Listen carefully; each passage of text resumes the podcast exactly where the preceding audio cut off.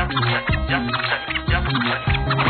弱者に目を配るという、どういうことかっていうと、どうしても考え、どうどうしても考えちゃうんですよね。昼からなんです。昼からなんです。ああ、あれ？大丈夫でしょうかね、これ。見えてる？見えてる？聞こえてます？いいともいやいやいやいやいやいやいや。ウキウキいいとも。ウキウキウォッチング。ウォッチング。そうですよ。声、聞こえてますか？前説でございますからね。大丈夫ですか？はいはいはい。大丈夫ですか？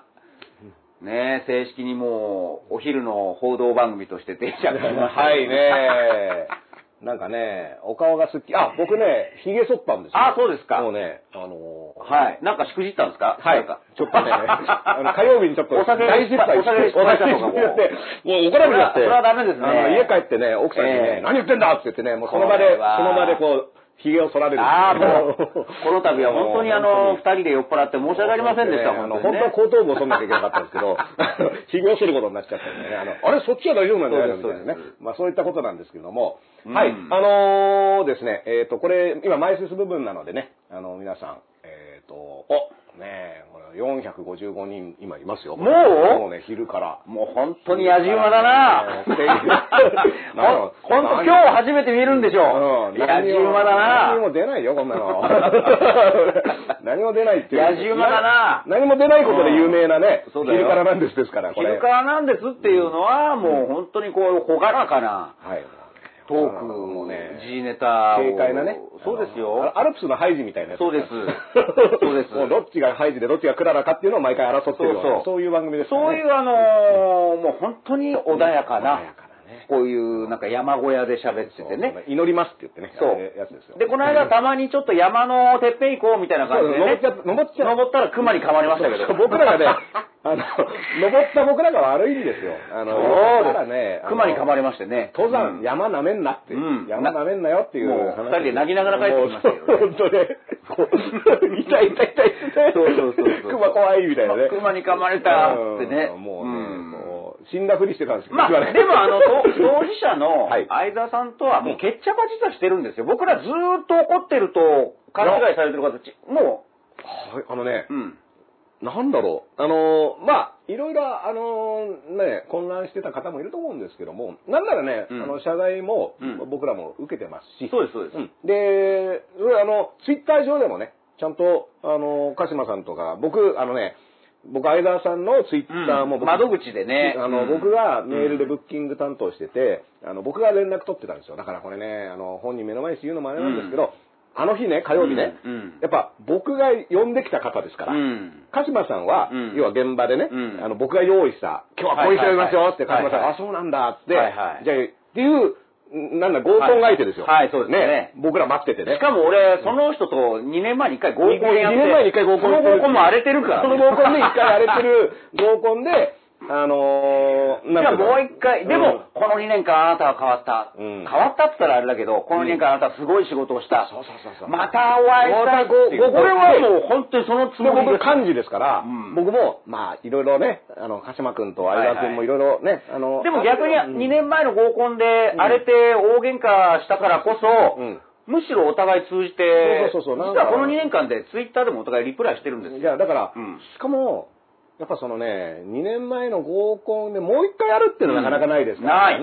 ないうん一回合コン荒れたらもう二度、うんもう、もう会えませんってなるのは、これね、やっぱ幹事としてもね。そうですそうですそうは言ってもこれ、でも僕らだから、あの、8校前で待ってる。はいはいどんな子が来るんだろうみたいはいはいはいな。あの、その状態でね、うんあの、待ってたっていうので、うん僕はやっぱ幹事ですから、うん。あの、幹事のハラハラ具合、あの状況に対しての、まあ、もちろんね、で鹿島さんに対しても僕、だからロフトナインに対してもね、任せてください、すごい人呼びましたよってはい僕はもう言ってるわけですから。そうですそうです。ね。で、鹿島さんにも今回この人で行きましょうって、ああ、いいじゃないですか。って僕が連絡して、うん。もうね、あの、まめにこう、何時に来てくださいみたいなことをやったから、これだから、合コンの幹事をね、視聴してる方で合コン幹事経験がある人みんなわかるでしょ、うん。この僕の気持ち、あの時の。うん。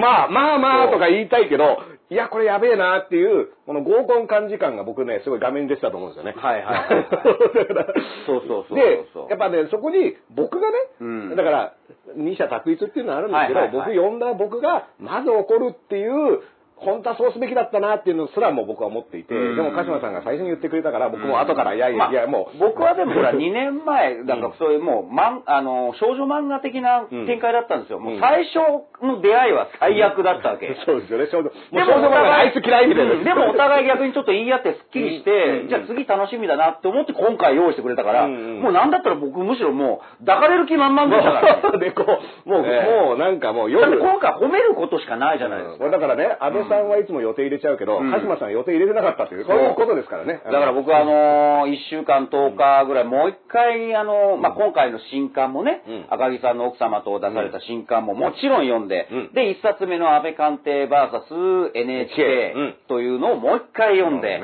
で、いろいろ、あのー、もう自分が質問したいこと、森友問題もう一回洗い直しましたよ。僕なりに。いやいや、だから、その、うん付箋もね、そうそうそうそう入ってて、ここは聞くぞみたいなで、ね。火曜日はいつもよ、1時から4時半まで生ワイドのラジオがあるんですよ。で、それは、で、実は調べたら、うん渋谷のロフトナインが、あの、隣に映画館あるじゃないですか。はい、映画ユーロスペース。ユーロスペースね。うんで、あれ、僕見たい映画今やってたんですよ。で、うん調べたら、5時半から7時半までなの。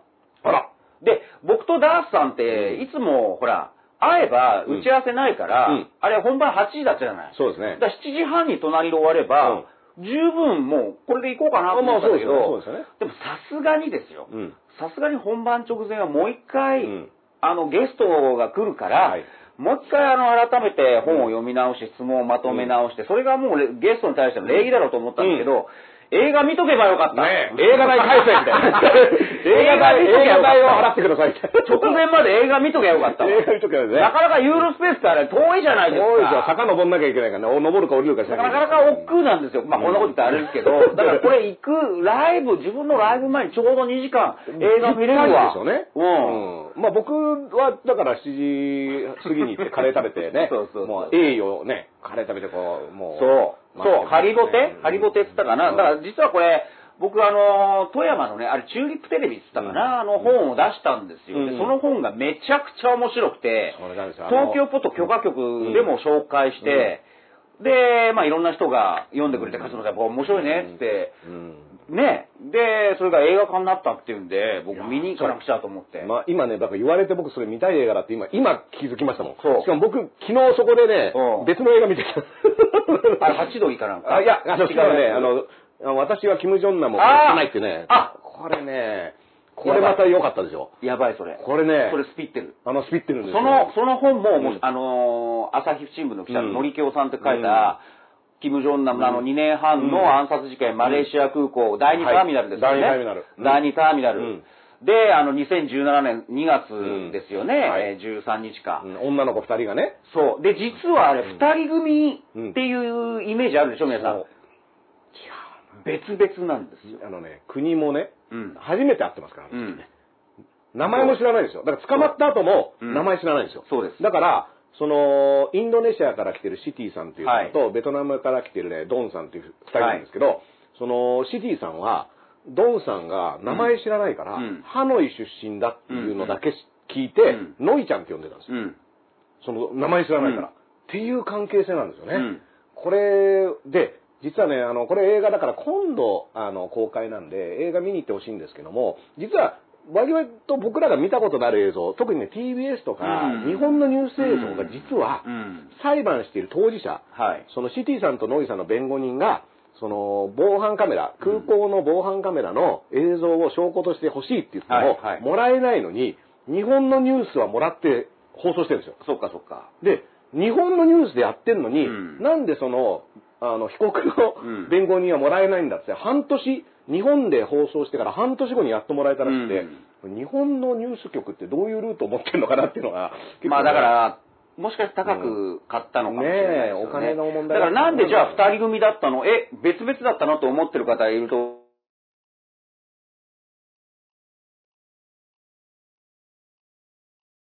北朝鮮の工作員が別々にスカウトしたすごんでいですよ。す。で、えー、ベトナムのうん。フォンさんでしたっけ、あの、ドン・フォンさんね。はい、うん。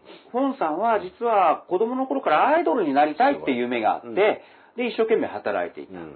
で、オーディション番組とかを受けようってずっと頑張ってた。うん。で、そこに、いや、今度 YouTube 番組あるよっていうのでスカウトして。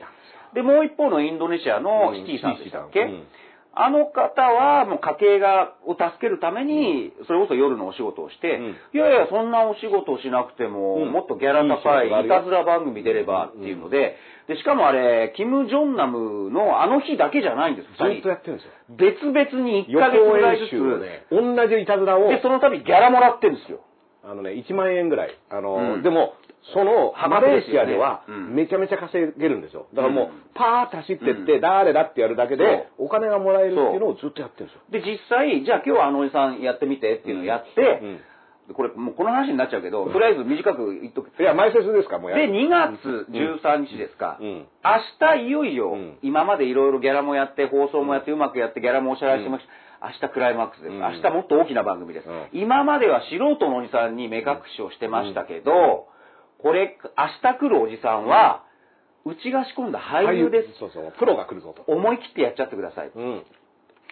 で、それでやらして、じゃあなんで二人組で別々にやらしたかっていうとん、一、人がうん取り逃してうんも、一、人がとどめさせるように。いや、すごいですよ。で、しかもね、ドンファン、ドンさんのね、前の日のホテルに、うん。ドンさんはテディベアを、うんでかいぬいぐるみを、うんその、こあの、北朝鮮の工作員からもらうんですよ。うんで、そのテディベア、うん人間ぐらいの大きさのテディベアを相手に、練習しとけって言われるんです。で、テディベアの大きさのうん後ろからわーってやる練習をうん前の晩ずっとやってるんですよ。うん。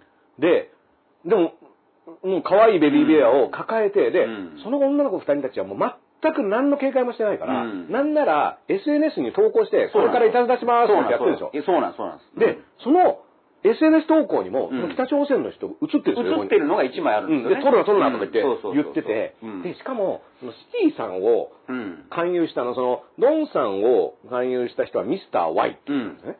で、シティさんをあの勧誘した人はジェームスって言ったんですけど、このジェームスっていうのが、日本から来たジェームスって名乗ってるんですよね。そうです日本から来たジェームスって2期しかいないんですよ。はい僕らからすると。あのー、日記書いてたもう2期しかいないんですよ。ね。おなじみのって、今の令和2年に分かる令和2年に誰もわかんないんだけど、もうジェームス、日本から来たジェームスはミキしかいないんだけど、マレーシアの人にしてみれば、日本人のジェームスっていうのがいるんだって思うぐらい、実はだから、と近くて遠いっていうのがわかるんですよね。あ、でもぼ僕らもマレーシアから来たジョンですとか言われたら、あ、そうなんだ。ってもうそういうもんなんだと名前わかんないから、あ、そういう、でもね、日本からジェームスは来ないんですよ、普通は。でも、それを信じちゃうぐらいの、その、国際感覚とかもない子たちで、で、しかも、その、目隠し動画っていうのも、つまんない、たわいないいたずらで、本人たちもこれどこが面白いのって聞いたら、うん。これは日本だとバカみたいに受けるんだよって言われてるんですよ。うん。この動画日本で公開するから、日本だとこの目隠しだけでみんな大笑いなんで、君もスターになれるみたいなことを言われて信じちゃうんで実際東南アジアでは、うん。あの頃はそういう過激ないたずら番組、YouTube が受けてたっていうのもうん。事実であったらしいですね。あの、ドンさんは別のいたずら動画にも出てるん。ですよね。なんかあの、いきなりキスするとかうん。そういうのとか。あの、だからもともとそういったものをやってて、スターに、アイドルになりたかったんです。で、で捕まった時の、職業の欄にはアクトレスって書いてある。そう。だから、警察に捕まった時も、これ何の、そこまでの番組だと思ってるから、普通警察捕まった時の写真ってみんな神妙な、なんか、うん。笑顔なんですよね。でうん。あの、捕まった時も、要はもともと、その北朝鮮の人に、2日後、うん。その、キム・ジョンナムをやった2日後にも呼び出されて、今日もやるよって言って呼び出されて、そしたら誰もいなくて、あれ？って言ったらそこで捕まっちゃう。だから完全に罠なんですよね。それはなぜかというと、なんでそんなことやってるかというと、その間に、つまり、女性たちはうん、これはガチで、うんいやいや、暗殺って何ですかって、ずっと当たり前だけど、ん無実を主張するわけ。で、マレーシア警察は、な何言ってんだよ、暗殺犯でしょ？って言って、お前殺したんだぞってその時点で捜査が混乱してる隙うんに、工作員は逃げるわけ。ドバイに行ってるんですよね。空港を乗り継いでね。だから工作員が直でやればいいじゃないかっていう人もいたんですけど、そうじゃなくて、あえて素人にやらすことで、うん。割乱させて、自分たちは逃げれるす。すごい、だからね、これね、本当にスパイ映画見てるような感覚で、うん。え、こんな、だから、で、本人たちは、だってそのシティさんなんて次の日友達ん家いるんですよ。うん。友達と一緒にいて、うん。で、そこに警察が来て、うん。え？っていう状況なんですよ。で、これを、その、しかも、北朝鮮の、その、マレーシアは、北朝鮮と数少ない友好国で、ねうんお互い大使館があるんですよね。そうなんです。で、その、北朝鮮の現地に住んでる科学に詳しいやつっていうのは、一応警察に捕まるんですよね。うんマレーシアだけ、うんそしたら、北朝鮮にいるマレーシア大使館の人たちが出国できなくなっちゃったんですよ。はいはい同じタイミングで。はい。で、結局、マレーシア警察が捕まえた3人を解放すると、マレーシアの大使館の人たちが帰ってくる。だからあれもね、政治だったんです。だからあの、女性たちが捕まって、うん。さあ、っていう時点で僕らは情報なんとかおぼろげなんですけど、裁判去年の春やっと終わったんでやっすよね。と終わったんですよね。うんね。ずーっとやってたんで、しかも、あの、国対国の政治的取引で釈放されたぐらいで、うん。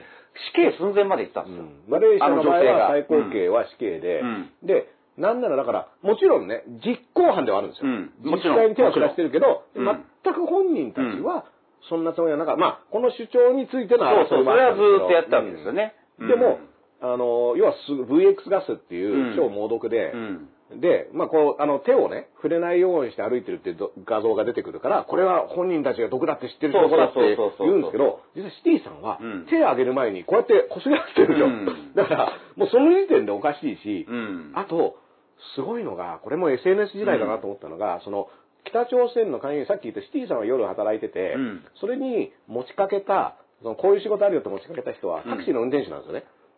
で、このタクシーの運転手は、要は夜そういった、そうそう。夜街の顔みたいな感じ。そうそう、ぐるぐる回って女の子を窓せて帰るっていう人で、うん。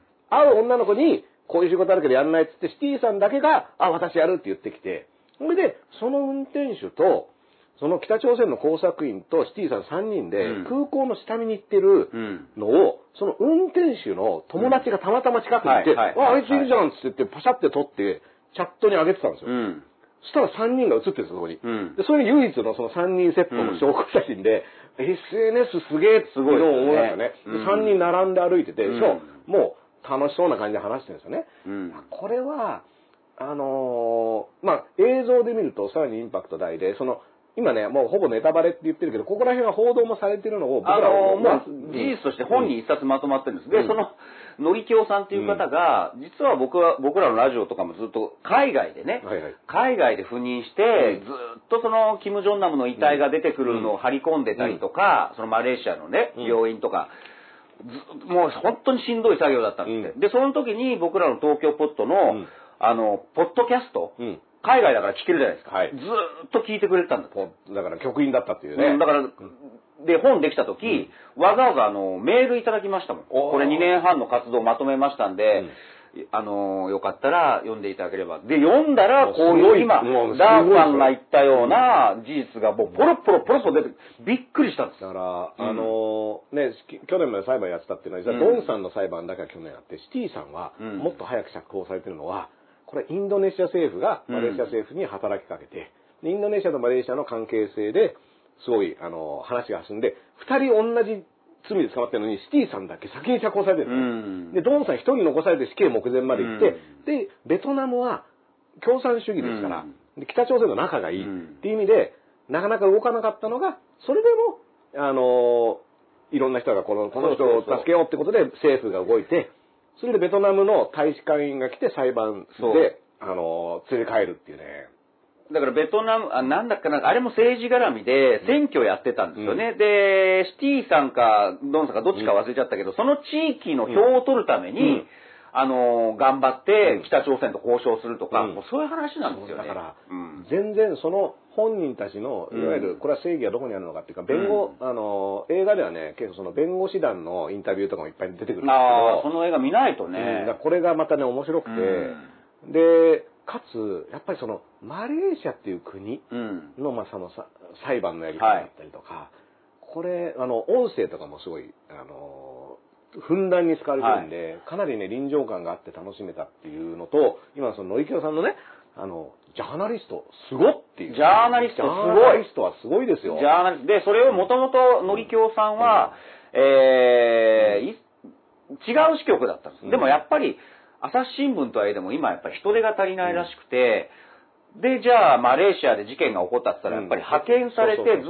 っとそこで取材をしてたっていう、2年半でしょ？うん。だから、ジャーナリストはすごいんです。うん。で、ジャーナリストのね、うん。業界に対してね、あのーなんか合コンスポカストとかそういうので、業界全体がね、うん。どうこうなんてことは絶対ないんいないない。だってちゃんと仕事してるんだから、うん。あの、仕事してる人はね、うん。で、そういうのを読んですげえって思うたびに、うん。あこれは、でも、なんか思いつきでね、うん。ふわっと書いたんじゃなくて、ちゃんと丁寧に取材して相手、あいろんな人の裏を取ってって、それで裁判記録とか資料とかそういうの全部見てって、仕上げる。これがジャーナリストの仕事だ夜からなんですのせいで、ジャーナリスト業界がなんかこう、既存されるとか、うんそんなことないから。ないです、あの、ないですよ、ねそんなことは。近島さんがね、ええちゃんとしろって言った瞬間に、業界全体にダメージがあって、そんな脆くないでしょっていう。もう本当にむしろ、うん僕がそれこそスカパ2年前でね、相沢さんとも会った時思ったんですけど、やっぱり森友問題を一番手追求してらっしゃる方じゃないですか。だからこの人をむしろうん。成人にしてはいけないと思ったんです。で、この人に何か危なっかしい脇の甘さとかあるんだったら率先して、やっぱりみんな突っ込むべきなんですよ。うん。じゃないと、ん。ほら、こんな奴が書いてる森友問題なんてないんだっていう勢力が絶対出てくるんです。あのね、うん。夜からなんです。だかうん。らアーカイブね、うん。あの見れなくしたっていうのも、まあ、いろんな意図がありますよ。うん。でも、実際そういう人いましたからね、うん。多分配信見てない人が、うん。ほら、こんなやつの書いてる記事なんてとかっていうじゃなくて、僕はそ、僕らはね、うん。何度もスクープはそ評価めちゃめちゃしてるんですよ。そうなんです。で、だからこういうスクープを出してるから呼んだわけだし、そうなんです。で、そこは別に、うん。なんかいろいろあっても、別にそのスクープの報道自体の価値で全く、それない。はもう、あの、そのまんますごいんですよ。本当に僕は1年半ぶりに、ああ、もう相沢さん、本当にこの1年半、うん。あのー頑張られたんですね。って、うんもう本当に称賛しかなくて、どんなご苦労があったんですかとか、そういう話を聞く回だったんですよ、うん。今回は。だから、うん。あの、まあでもこれはね、だから、うん。言ったらね、今、相田さんが決着したっていうのは、相田さんの重量そこは分かっていただけたと、僕らも思ってますよ。だって、自分が抱えている案件っていうのがどういうものなのかっていうことを、やっぱもうちょっとね、あの、そう。でも一方で、相沢さんに何かしらそういうミスとか脇の甘さがあるんだったら、うん。それは指摘していかないと、うん。だって、それは森友問題をこう追求していくっていう事態が倒れちゃうじゃない。その人一人だけがうん。一番手で任しとくと、うんでも、だから僕はそれはまずいと思うから、その度ごとに今回だって言ったわけ。だけど、それは言うな、うん。あの、もっと大きな敵と戦え。そうそう。大きな敵と戦えとか、うん。わざわざ忙しい中に出てきてくれたんだとか、うん。もう絶対正義視してる人がいて、それまずいから。危険だから。僕は立派なことを相沢サポートも倒れちゃうよ。うん立派なことをやっているから、突っ込むな系の人は、うん僕すげえ突っ込むことにしてますから。そう。あの、いや、立派なことやってんだからうるさいこと言うなとか、あのね、逆にそれって何かを絶対視してるってことで、それ反転すると、森友問題そのままじゃないですか、だって。だから、うんあの、そう言って財務省とかがうん。間違ってないって言ってるそうそうそう。いや本当そういうことですになっちゃいますよ。本当そういうことっていうことだし、うん。僕ら立派なことをやってるからうん。首を刺すなって、僕、あのツイート昨日しましたけど、うん。この考え方って、それを政治家とか官僚も使いますよね。うん。なぜなら、もう持続化給付金、ね。立派なことやってるんだからうん。突っ込むな。うん。ね、アベノマスク、うん。立派なことやって、まあ立派,、うん。まあ、立派なことやってるっていう、うん。言っちゃえば、うん。で、実際そういう擁護の仕方をするじゃないですか。うん。わざわざ、そうそう。ね、こんなことしてくださってんのに、うんなんで文句を言うんだみたいなね。そうそうそうそれって違くて、立派なことやってる人ほど、そうです。ちゃんとしてるかどうかチェックしないと。立派な人をや、ことをやってる人ほど、じゃあそのプロセスとか、うん正当性とか、うんそこは当たり前でしょ。当たり前なんです見るのはね。だから、うんこれね、あの、いろんな問題でそうで、うんだからその寄付を募るイベント、24時間やってるやつとかね、うんとかもそうだし、あの、なんか、こう、立派なお題目ですよ、地球を救うとか、はい。環境なんとかとか、まはい。あいろいろあります、いろんなもう大小あるんですよ。何々のために、うん。自分のためじゃなくて人のためにやりますとか、ね、そういった看板を掲げてやっているものに関しては、残念ながらうん、プロセスを可視化してないと、うん。僕は、もう、その時点でダメだと思うんです。うんなるほどね。看板を上げてるんだったら、そのね、自分が好きなことやって、うん。友達とワイワイやりますは、もう勝手にやればいいと思うんですよ。うん。でもいろんな人に至って人のためにやってますとか、世の中のためにやってますとか、それとか寄付を募るためにやってますんだったら、もう誰が決めたのか、うん。どういう選択肢の中から決めたのか、はい。どういうふうにお金を使ったのかって、これを見せていかないと、だからそれって、あ結局それ、ここおかしいじゃないかって言ったら答えられなきゃダメだし、っていうのが公共的なもこの人のだから。は正しいから、ちょっとしたことは目つぶろうよっていうのは、それ全部応用されますよ。そういうことをやってると。うん。で、逆に言うと、うん。で、そこの間違いで、こいつだからやらかしたからダメじゃないかっても、別にやってることの、うん。その方向性とかの正しさは別にそれには別問題ですから。だからこっちには、これを、お題目はちゃんといいんですよっていう、だから、これもじゃあ引きずり下ろせって話に、これも0100のね、あの意見で、だから、今回もだから相沢さんがしくじった、ほら、森友なんてでっち上げだとかっていうのそれが一番僕懸念だったし、で、僕もまずいなと思ったのは、ライブが終わって1日経っても相沢さんツイートで、だってツイッターやってらっしゃるんだから、うん。うん。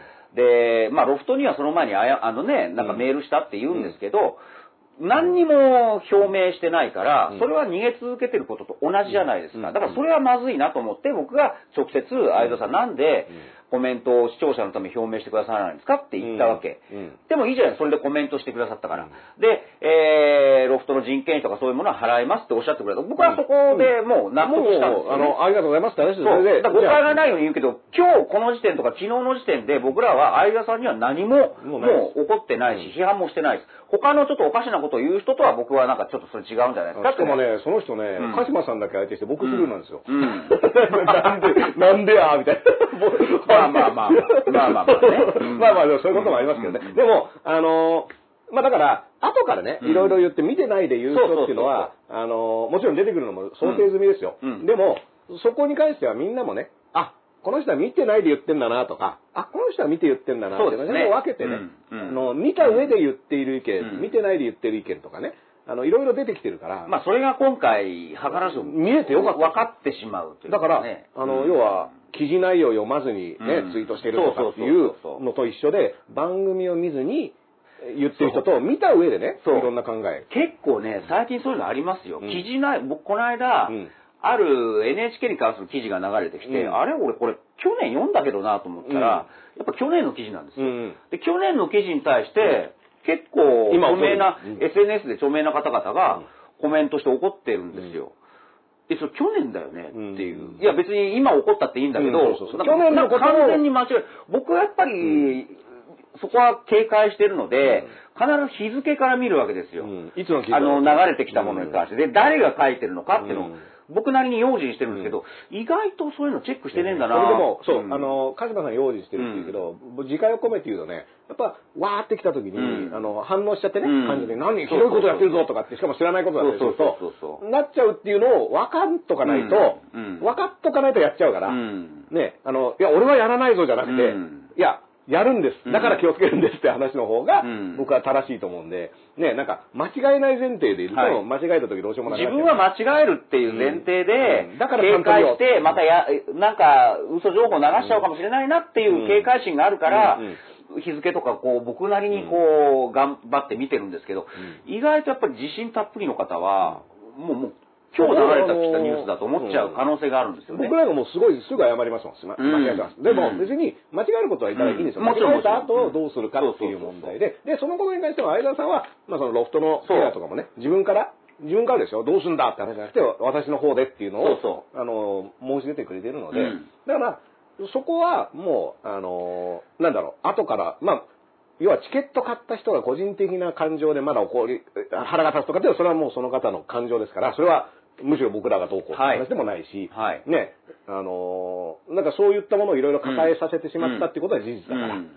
で、あと、チケットがね、買えないとか、うん。あのー本当は後から見るつもりだったのにとかっていう方もいますけど、これね、オンライン化イベントの、もう今、コロナ、コロナ禍の新しい形みたいな形で、いつチケット買っても同じ内容のものが見れるっていうふうに僕もね、そうだね。んでましたが、そこはやっぱりこの3、4ヶ月でうん、買う側も慣れましたよね。うんでもうんまあ、今回だから、うんあの、買えなくさせたっていうのは、いろんな理由があって、これは見てる方にはその理由は説明してます。そうです。うんあの、もうライブの中でずっとその協議もしましたそこもよね。うリアルにずっとその話をしながら決定してってますから、だから、あの、配信を見た方にはもう共有できてるし、そこに対する責任として僕はやっていて、で、そのタイミングでチケット変えてないから見れないじゃないかっていう方にはもう、これはもう存在しなかったと思ってもらうしかないですよね。で、うん。うん。うん。世の中、うん。ずーっとあると思うなっていう、あの、僕らはそういった意図でやったわけではないんですけど、図らずしもね、すはい。実は何でもずっとあると思ってはいけない。吉田剛ですら見れないものはあるっていうね。剛さんこれ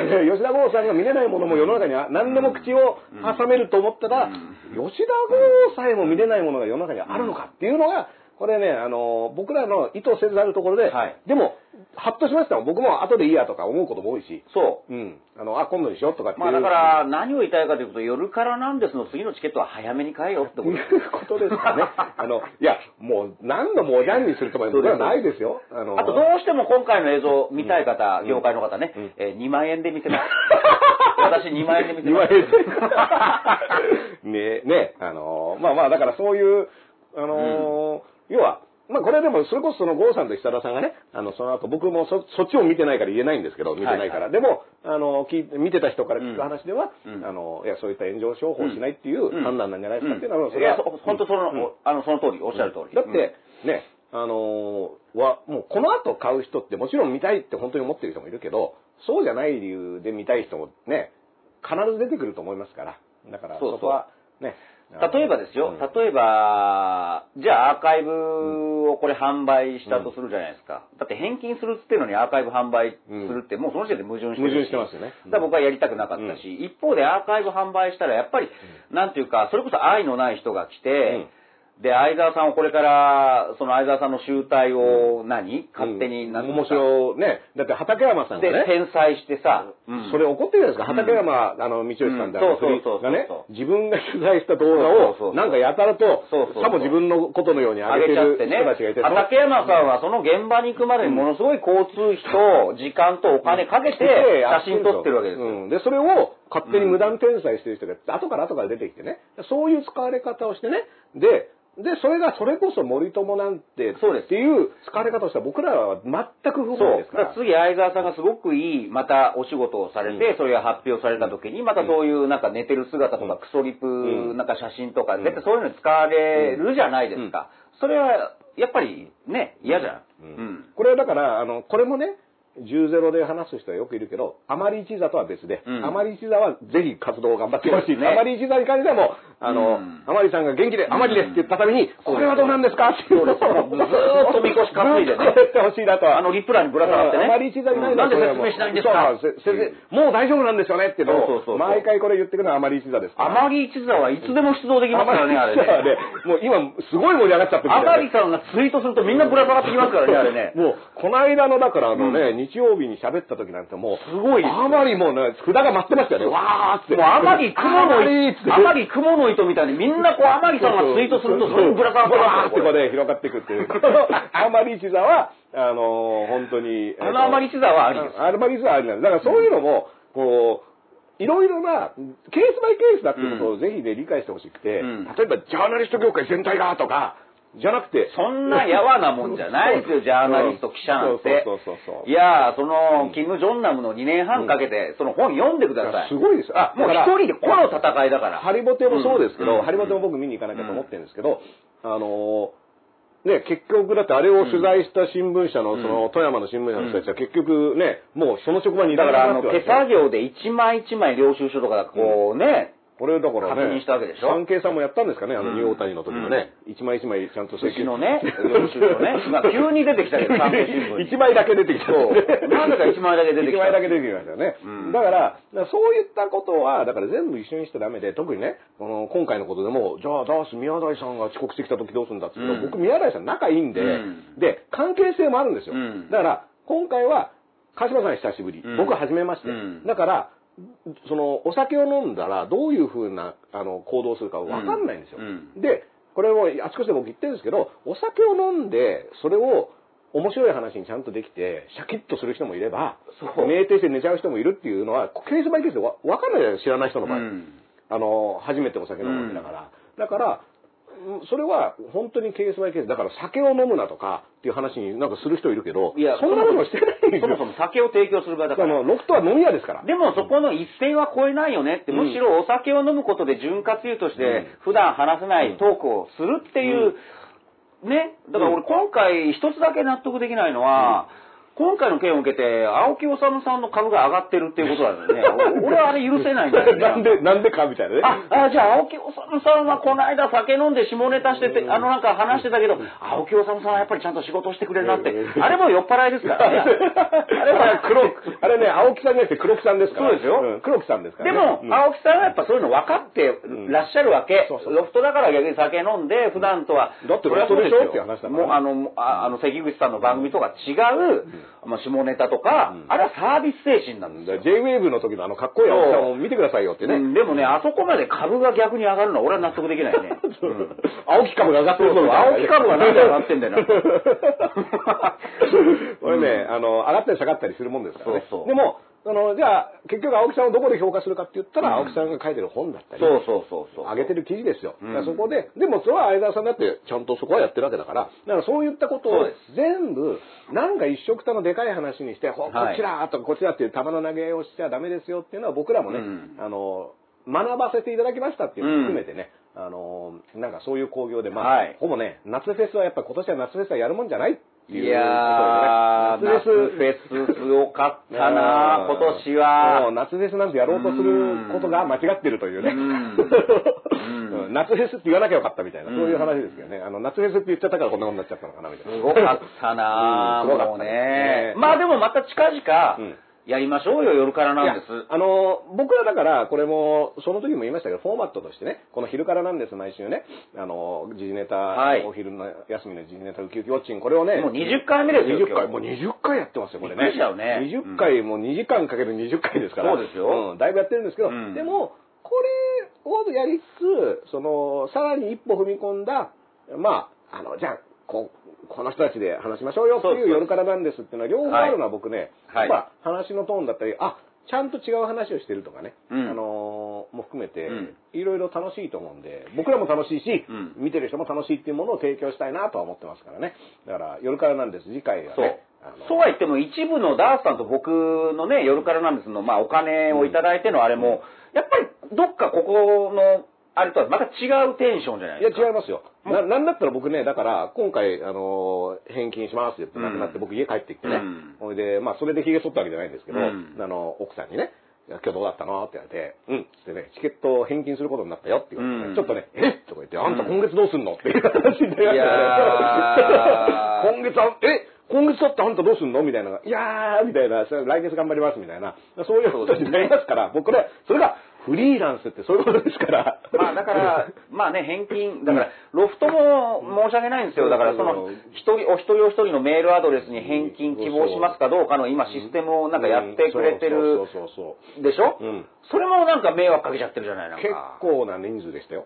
あの、でしょ？言ったら、あの、買えなかったって声もありましたけど、なんだかんだで事前に買ってくれてた人は結構な人数で、やっぱそのお一人お一人にね、あの、確認していくっていう。うんまあでもこれはもうやる、やるこ、やらなきゃいけないことなんでやりますけど。そうですね。だから希望する人はもちろん返うん金させていただきますのでね。だって、だってさ、あの、相沢さんとご機嫌な合コンやるって告知して、みんなおいでよって言ったらね、結局いつもの二人が喋ってるだけじゃねえかみたいなそうなんです 話になりましたからね。まあでもなんだかんだ言って、この、これ今回をどうするとか、まあ深い話は結局4時間ぐらい話してた、2人だけでね。4時間話しましたよ。うん4時間話すってすげえな、みたいなね。そうそうそう 4時間話してましたね。日本女子プロレスのそうそうそうこう横浜アリーナかっていうぐらい。帰れなくなるってね。そうです、そうです。んうんもう、なんなら僕もだからね、あの、ほぼ終電でしたもん。うんね。うん。まあでも、なんか、あのーそういった日もあるし、あのーそうですそうですっていうね、やっぱり日替わりで、その時その時の瞬間っていうのがあるんだなっていうのは今回僕すごくね。そうですね。んだから何度も言いますけど、相沢さんとは僕らはもう決着ついてるし、納得もしてる。だからもう責めることはもう皆さんやめてください。うんで、僕らがお断りしたのは、謝罪を受け入れてないって勘違いしてる人いるんですけどそうそう、あの、昼からなんですとかに出てお話をしたいっていう。ここに、ここにあいや、このね、だ、これ、ダーさん娘部屋だけど、ここに、ここに相沢さんいたらおかしいでしょ、絵として。おかしいおかしい。あの、だから多分それは昼からなんですよ。多分、ちゃんと見たらはいないんだろうなっていうことでもあるんですよ。この、だから娘の部屋にさ、娘の部屋にこの度は、この度はってねで、横に一升瓶とかあったらどうするんだ、これ。これ絶対、世界観が違うから。そうそうそう。相沢さんいてうちの猫とか入ってこないだからそこはお断りさせていただきますって言っただけうんで、他の諸々の、じゃあ経費、ロフトさんの経費とか、ああ、それはありがとう、それご対応いただければありがとうございますで、決着ついてますから。そう、密になっちゃうしね。はいだって僕と鹿島さんがこの、あの、ポジショニングにいるのも、ソーシャルディスタンスですよ。はい。あの、小池さんで言うときの、このソーシャルディスタンスをうん。取る。ここ相沢さん入れちゃうと難しくなっちゃうんですよ。どこにいてもらおうかみたいなね。そうん。だからそういったこともあって、昼からなんですってのは、この、まあね、うん。このご機嫌な空間ですから、これはね、あの、精一杯です。僕らの精一杯なんです、これがっていうね。これ以上はキャパオーバーなんですっていう、だからこそ夜からなんですでは、誰かお呼びしようかっていう話にもなるわけで。はい。そうですねあのっていうことを理解していただければね、あのーもう、それで結構すっきりみんなね、あ、そういうことだっていうふうになるんじゃないかなとは思います。はい。ね。よかったよかった。よかったよかったね。まあまあ、これをき、機になんかまた大きくなっていけばいいんじゃないですか。ねえねあの、うんまあ、でもね、あの、本当なんだこの、そんな、何この番組とかね。はい。あの、でもね、ちょっと不思議なツイートがあってね、え商品になって夜からなんですの過去回を見たかって言ってる人がいて、どうやって見たんだろう？あーってね夜からなんです。うん。夜からなんですの過去回、僕も見てないんだけど、んどうやって見たんだろう？とかね。そうそうそう。あの有料、イベントですからね。そうそうね、愛知トリエンナーレを毎年行ってますっていうのと同じで、よくわかんなかった。あの、だから3年に1回のはずなんだけども。拡散するとそういう、まあ、ふわっとした人が来てしまうのはしょうがないし。まあ、その証明でもあるわけですね。そののうちひ、昼な、昼なんですなんていうに怒る人もいる。昼なんです、どうなってんだっていうのはね。これが噂の昼なんですか？どうも、なんか、うん。全然聞いてた話と違うぞ、みたいなね。昼なんですのあの空間に相沢さんいたらおかしいですからね、あれね。まあまあまあ。まあ、昼からなんですのこの空間にいてもおかしいんですけど。てか、今ね、ええ。びっくり、自分でびっくりしたのが、昼なんですっていうのが、ええ。言いにくくなった。もうもう忘れちゃいましたごめんなさい 口でね、あの、ええ。久しぶりに昼なんですって言って、ええ。あ、昼なんです。そう、昼なんですだったみたいな、あの、昼なんですの方が、先ですから、いや、僕ら怒られて当然ですからね。だから、なんなら相沢さんのことをとやかく言ってる僕らは、ええ。もう昼なんですさん出てきたら、もう、もう平山ですから、申し訳ありませんでした、みたいなね。はい。うん、そういった、あの、ギリギリのところでやってるからね、あの、もうどっちもどっちですからね。はい。あの、まあだから、舐めてんのかって話にもなったけど、よく考えたら、昼からなんですっていうあ名前でやってたな、みたいなことを、改だめてね、からそういうのがこういうちょっとこう、シビアな話になると間抜けですよね、なんかだからね。面白いなと思いながらね。うあのーでも、これはだから、あのーなんだろう、もう本当にいろんなスタンスがあるけど、僕は大事だな。見てる方の意見と見てない方の意見ってこれね、うんあの、すごくその温度差とか、見てないからこそここまでは言えるっていうのを分かって発信してる人と、はい。はい。っていうのがすごいね、色濃くね、うん、だからそう考えると、うん。昼からなん、まあ夜からなんですん。をリアルタイムで、もしくはアーカイブで見て、うん。やっぱりなんかちゃんといいうん方たちだよね。な。なんかこう、全部俺が喋ってやるみたいな全然いないし、だから、ちゃんと自分事として考えてる。なんか応援してくれてるし、素晴らしくいい、いですよ。恵まれてる。うん。何なんだ成人かみたいなね、うん。成人にしちゃいけないって話をしてたんですけど、うん。でもねありがたい。本当ありがたい。うんそこはと思う恵まれてるよね。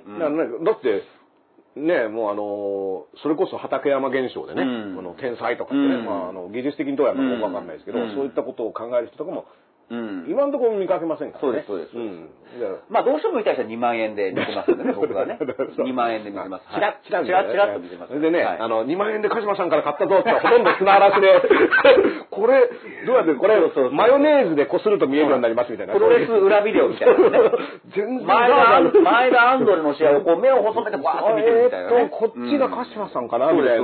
まあそういう、あの、はいすごい映像が送られてくるっていう。うん、そういったこともね、ありますけどね。はい、ということでね、まあ、前説40分ぐらいね。前説というかまあ今回の件にあの、はい、うんあの、まあ、よかったんじゃないですか、うんこうやって納得もされてる、うんね、していただけると、うんふうにいきたいなと思いますし。いやいや、まあまあ、あのー基本、あの、やってることはずっと一緒ですから、うん僕らはね。そうですあのーで、それは、その、この間も、だから急にそういう風にテンションになったっていうよりは、僕ら普段から言ってることと、うん自然的には一緒だと思っているので、うん。それはなんかずっと見てる人は分かっていいだから。もっとなんか、うぬぼれて言うとですよ、さっきもちらっと言いましたけど、だからその相沢さんの危なっかしい面とか、まあ、ブライ派でいいじゃないですか。うんでも、ブライをこう、気取ってって言ったらあれですけど、そこの危なっかしい面もあるじゃないですか。でも今回、さすがにそれはもう、ね、だからそういう人が成人にしちゃうと、倒れる時は森友問題のあれも倒れちゃうから、それは危惧したんですけど、うん。まあ変な話、1年半経って自分がその役割をはここで果たせたというのはうんうんうん、相田さんさすがにもう、シャキッとされるだろうし、お酒とかもね。うん。あのーまあ、でも、こん。なの、それはもう相田さんの問題ですからね。そう。僕らが、あの、首突っ込む話でもないんで、あの変な話、もっとでかいね、なんかこう、取材先でそうどうたらとかってなっちゃう前に、まだ夜からなんですよ。なんで、なんですぐらいでね、そうそう引っかかっといてよかったんじゃないですか？うん。って考えるしかない。うん、僕らはね、僕らはそのためにね、うん。こう、あの、一回踏みつ、そうそうそう踏踏まれたみたいなね。そうそうそうでも、あの、世の中の、世のため人のためになったみたいなね。そうそういうことですからね。はい。これ、あのね、たまには役に、ええ。24時間テレビに出ないでもね、ええ。や世の中の役に立てるみたいな。そうですそうです黄色い T シャツ着てないのに大丈夫みたいなことがありますから。うん。まあでもね、あのーそういった意味では、あの、今チャット見てるとね、うん。そもそも何だかは、何のことだかわかんない人も当然そうです。実はね、当然そうでしょ。申し訳ないです当然そうでしょ。そうそうそうそう。うん。あのうん。ーそういったか、あの、ことも世の中にありますみたいなね。はい。はい。で、まあ、今日だから、ね、本当は火曜日にやって、金曜日にやってで、喋ることあんのかみたいなね、うん問題が、うん。案外あるんですよね。そうです。こじるりの話とかね。あの、2時間ぐらい話したいですけどうんね。もう怒っちゃったみたいな、まあ他にもでもなんかいろいろあるでしょ？なんか。まあ一応ね、火曜日の件で言うとですね、あの火曜日の午前中のトレンドワードが、ジブラって。ああ、ジブラ。で、夜が、夜からなんです。うんねこれはラッパーでまとめたぞみたいなね。すごいね火曜日はもうラッパーデーだ。トレンドになったんですか？そうそうそう、ラッパーでもう、はあまとめたっていうことでねは。あのー、これがね、あの、だから、どうでもよさで言うとね、ジブラも夜からなんですもんね。ええ。あの世間的にはどうでもいいことだと思いますから、あの、一緒の扱いでいいと思うんですジブラ後ろ後ろの件ですね。そうそうそう。ジブラ後ろ後ろっていうね。ん。でも、捉えてるぞっていう件撮られてる写真がかっこよかったっていうのは僕はちょっと一応、うん。うんそこがいいじゃないですかうんそこはラッパーのね。すごい肩とかピシッてしてね。はあ。うん素晴らしかったなっていう感じがしますけどね。まあだから、あの、火曜日はくしくもね、あの、ラッパーの日だったみたいな。ねうん こともありましたけど、まあでもね、あの、本当はね、今日5時ですよ。5時にね、あの、安倍さんのね、首相会見が。会見があるっていうのね、これだから、あのー昼ですからね、あのーちょっと時間的には僕ら早いんで、うん。あのーまあ、どういったこうお話をされるのかなっていうのとか、それこそね、後に予定入れてんのかなとか、うん。どれぐらい質問の時間があるのかなとか、うんあのーそれこそさっきあの話題に出た畑山山さんも、いつもそのフリーとしてね、首相会見に出る出ないっていうので、今回なんか出張の予定があって、悩んでるあ畠山さんね。うんツイートをしててね、うん。これ行った方がいいのかな、みたいなのと、あの、まあ、コロナのこととかに何を話すんだろうみたいなことを言っていて、で、実はちょっと前に、この会見の話の前に、厚労省がはい、新型コロナを、その、の類型っていうの、感染症の類型っていうのが1類から5類まである中の、なんか、その、格下げっていうんじゃないけど、あの、対応、まあ、要はその無無無症状の人とかをうん。全部入院処置にしていくと、病床が埋まってしまうからうんみたいな理由で、その、なんかこう、下手したら5類とかそういった、割とこの対応が軽いものに変えていくんじゃないかみたいなのが記事が毎日とかにも出てたんですけども、あの、これね、僕だから、議事録問題ってずっとこの番組で言ってるじゃないですか。はい。プロセスの可視化ですよ。そうですね。どういうふうに、で、これね、だから、いきなりそのコロナは大した病気じゃないですっていう厚労省がもしね、うん。発表するんだったら、これなんか僕、シリーズもののアニメをうん見ていると、ちはい。ゃんと話が進んでいくわけですよ。えあ、主人公はここでこの人と友達になって、ね。この人と恋愛関係になって、ライバルが出てきてうんこうなのかなっていうのが、これ、いきなり第10話見せられるみたいな。そうそうそうそう。え、ちょっとそれ、描き方として、見せ方としておかしくないってことですよでね、。ここに来るまでの間に、うん。この人たちってどういうドラマかって、うん。え、誰こいつみたいなのとか、いきなりドーンって出して、はい、こうな、次はこうなりましたっていうのを、はい。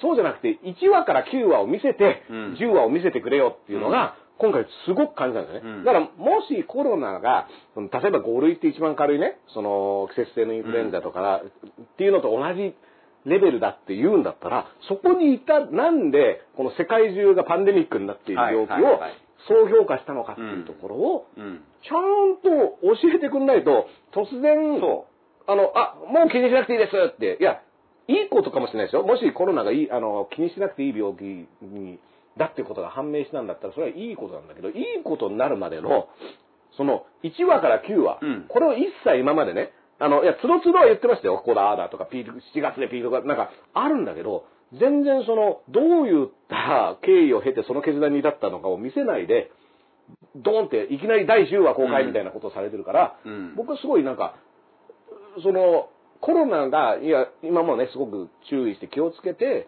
あの、生活されてる方もたくさんいるわけで、そういう人にしてみりゃ、え、何の話っていうことでもあるし、う。だからそこですよ。だからそこがプロセスね。プロセス、プロセスが全くね、だから菅さんが今日東京新聞で単独インタビュー、まあこれはネットでも無料記事で見れるんですけど、えーだから首相の発信が少なくないですか、うんっていうのに、いや西村もやってるし、えー私も1日2回やってるし、で安倍さんも首相も、何対策会議とかで行ってるっていう。うん。いや、でも、そうやっても2ヶ月半なかったわけですよね。うん。で、あの、今回は自分の体調、ね、病気の、なんか経緯ももしかしたら説明されるかもしれないですけど、いや、それはだって結果とかあるから、慎重に、うん。あのー期間も必要でしょう。うん。でも、コロナのことは別に、今日じゃなくても、先週でも、いや、つうか、す記者会見できますぐやれよって話ですよ、ね。うん。だって、今日の、例えばお店をやってる人にしてみるとね、うんじゃあ今日店開けるときどうすりゃいいんだとか、そうそうそうそうそう。っていう、あのーレベルで毎日向き合ってるわけじゃうないですか。ん。だから、そのうん自分の体調に合わせてコロナの話もするっていう時点で僕は、そうそうそうそうえ、え、それおかしくないですだからそこが結局、2本の柱をずっと言ってましたよね、この番組でも。その情報発信、メッセージをこうサボりつつ、ん。でもこっちの健康不安というのと、ごちゃ混ぜに段ボール肉まん。ね。これも段ボール肉マンで、うん。だから病気なんだから仕方ないっていうのは、うん。病気なんだから仕方ないっていうのは休んだりね、うん。その検査を受けたりとか、うん。そういったことは仕方ないですよ病気だから、うん。でもコロナ対策とか、うん。そういったことに関しては、うん。何にもあの仕方なくないんですよ。そうですこう日々状況変わってるわいやけだし。もうすぐ喋っていただいて、うん。いやだから別にその感染者数はもう気にしません。経済を回していくって、うん。それはそれでその思ってるのであれば、うん。それはそれで言ってほしいですよね、うん。いや、うんだって、最例えばボリス・ジョンソンさんね、うん。イギリスの首相のね、うん。は入院中とかも、うん。自宅隔離してる時もうん。家から、うん。家から発信してましたから。そうですね。別に家からできるんですよ、そんなの。だって今うん、ネットつなげば、これ、うんこういうことです。今、昼からなんですやってるんで、これは安倍さんがやりゃよくて、そで、あのーこれはニュージーランドね、アイダン、あの、アーランさんとええアーラン。うんあの、寝る前にね、うんうん。あのーライブ動画で、はいはいこの、はい。今日はこういうことがありました。ってことを言ってて、それでいいんですよ。だから星野源動画の時はそれをやったんですけどね、うん。確かね。そうそうそうん。あれをうん。あの、家でくつろぎながら、いいですか？あの場所からまたやればね。あ、この知ってる知ってる、このソファーみたいなね。そうそうそう。あ、この犬知ってるみたいな。そうそうあの、状態から、ね、こう、お茶でもすすぎながらあの、もうコロナの人数は気にしなくてよくなりました。はいみたいなことを言えばいいんだけどそうやんないじゃないですか。回して、経済を回してきますって言えばいいじゃないですか。なんでやんないんだろうっていうのはすごく思いますよね。いや、言うほどみんな西村さん、そんな、あの、しあの、そんなグレードをみんな信じてませんよ。信じてませんっていうか、うん。やっぱりもっと首相の言葉聞きたいっていう人が多いと思います西よ。村さんで、うん。もし、ね、西村さんはやってるけど。西村さんでもしみんながね、国民全体がいいんだったら、うん。これ安倍さんいらないってことになりますから。そうそうそうそう。いいんですかいらなくてみたいな。うん。ね、菅さんと西村さん、加藤さんがいれば、うん。安倍さんはいらないんだっていうことになるとね、うん。ななんで、なんでじゃあ、いなんでいるの逆にみたいな。だから、これ本当に皮肉なんだけど、やっぱりこの7年半、8、7年半ぐらいですか、うん。第2次ですね。やっぱり、じゃあ、レガシーは何だとか、うん。やっぱり検証記事あったんですよ。うん。まあ、それ火曜日も言いましたけど、でもやっぱり裏、レガシーとしては、やっぱり情報発信しない、説明しないっていうのがうん、一つのキーワードだったですね。で最後は、発信しない。そう。で、ここに来て、ご自分の体調について、もうなんか、中国とかロシアかっていうぐらい、んなんかトップの体調説、よくわかんない情報が飛び交っているっていう、それは説明をしないから情報発信。そういうことになっちゃってる。憶測レベルのね。そう。だってこれなんかあのね、キム、あの、ジョンイルさんがね、あの、体調不良とか、キム・ジョンウンさんが最近姿を見せたとか、そうなんですよそれですよね。僕も最近改めてね、うんさっきの話もあったので、北朝鮮情報とかやっぱり過去の本を読んでるんですけど、じゃあ最近あの、公に2週間姿を出てこない何かあったんじゃないか、ああ、それ北朝鮮だなと思うんですけど、いや、笑えないですよ。一緒一緒。一緒ですから。うんうんで、病院に行ったみたいなのね、代わりにキム・うんヨジョン、妹が台頭してきたなって。うんあれ、菅さんヨジョンですからね。ヨジョン。菅ヨジョン。菅ヨジョンが出てきた。菅ヨジョンが頑張っちゃって。菅ヨジョン頑張っちゃってね。じゃあ、それをどう読み解くかっていう、ただの憶測じゃないですか。菅ヨジョンがね、あの、どこどこバカしろみたいなこと言ってるみたいなね、そうそうそうそういうレベルですよ。で、しかも、あの、総理番の記者はいるわけですよ。さあ、じゃあ隊長大丈夫なんですか？いや、聞いてよっていう。うん聞いて聞いてあの、その憶測とか行間から歩き去る、歩き去る姿を見ながらね、想像してるわけでしょ？あの総理の首相、体調が首相様のは大丈夫なんだろうかみたいな、ね。総理の体調が心配なので、うんこれからも取材を続けてきますって言うんじゃなくて、聞け聞け目の前にいいんだからってねで、そういうあの、いろいろ、先週も言ったけど、読み比べて憶測を、行間を、これ果たしてどうなんじゃないってのは、ここでやるから。俺らがやるから。うん聞いてください。聞いた結果、出てきた答えに対して考えるのは僕らが。俺らは聞けないじゃない、だって、安倍さん。安倍さんって。宮原はね、あの、宮原記者って毎日新聞のね、うんあの、首相逃げるんですかって言ったみたいですね。これ産経師匠がね、うん俺はいかがなものかみたいなこと言ったけど、うんいや、聞いた方がいいよ。うん。で、別に逃げるんですか言い方が問題だみたいなね、トーンポリシングみたいになってるけどいや、だって答えないで行こうとしてんだから、うん待て待て待てっつって、待て待て、うんあの、まだ聞くことあるからっていう、うんで、これもみんな勘違いしてるんですけど、この首相様だと思ってね、うん。首相様の行動には一切手を触れてはいけないんじゃなくて、あれ、僕らの代表の、僕らの代わりに働いている人たちのまとめ役ですから、あの人ね。あの、国会議員、ね、僕らが選挙で選んだ、はい。あの、僕らの代わりに、はい。あの、い忙しいね、僕ら忙しいからやっといてっていう、その国会議員のまとめ役の総理大臣ですから、あのこっちは聞きたいときはうん教えてくれないとダメなんですよ。そうですそうです説明責任を果たさねばっていうけど、誰に対して説明責任あるかって言ったら僕らですそうあれ、カスマさんなんです。うんあの、僕ら個人一人一人に対して説明責任あるんです。安倍さんのその顔色とか、うん体調とか、歩く姿とか、それで全て憶測でこう予想するって、うんそれもう北朝鮮笑えないじゃないですか。そうそうそう。同じですよ。うんだって、今回の会見もねうん、記事見るとねうん、何を語るのだろうかとう。ん。なんか、首相様は、そう。どんな言葉を、お言葉を発せられるのでしょうかみたいになって。だから、すげえよって話だよそう、ねだから実際検査もされていて、うん病状も確かにあるんでしょう。うんで、それはそれで心配じゃないですか。うんでもそれとは別に、ここまでこう、1週間、10日ぐらい、こう、健康不安説っていうのがこう、なんかもやっとしたまま流れていくと、それを利用している勢力もあるんじゃないですかと思っちゃうもんね。そうそう。だから、それもプロセスが可視化されてそうるからね。そうそうそう。あの、そういった憶測がスパッて切って、うんあれなんだけど、要は、もやっとしてるから何とでも言えちゃうわけで、そうそうそうそう。だから休ませろって話を、じゃあどこまでそれを本気で言ってんのかとかね、うん全く問題ありませんって言ってるのはどこまでそれ、んでもわかんないんだもん。うん。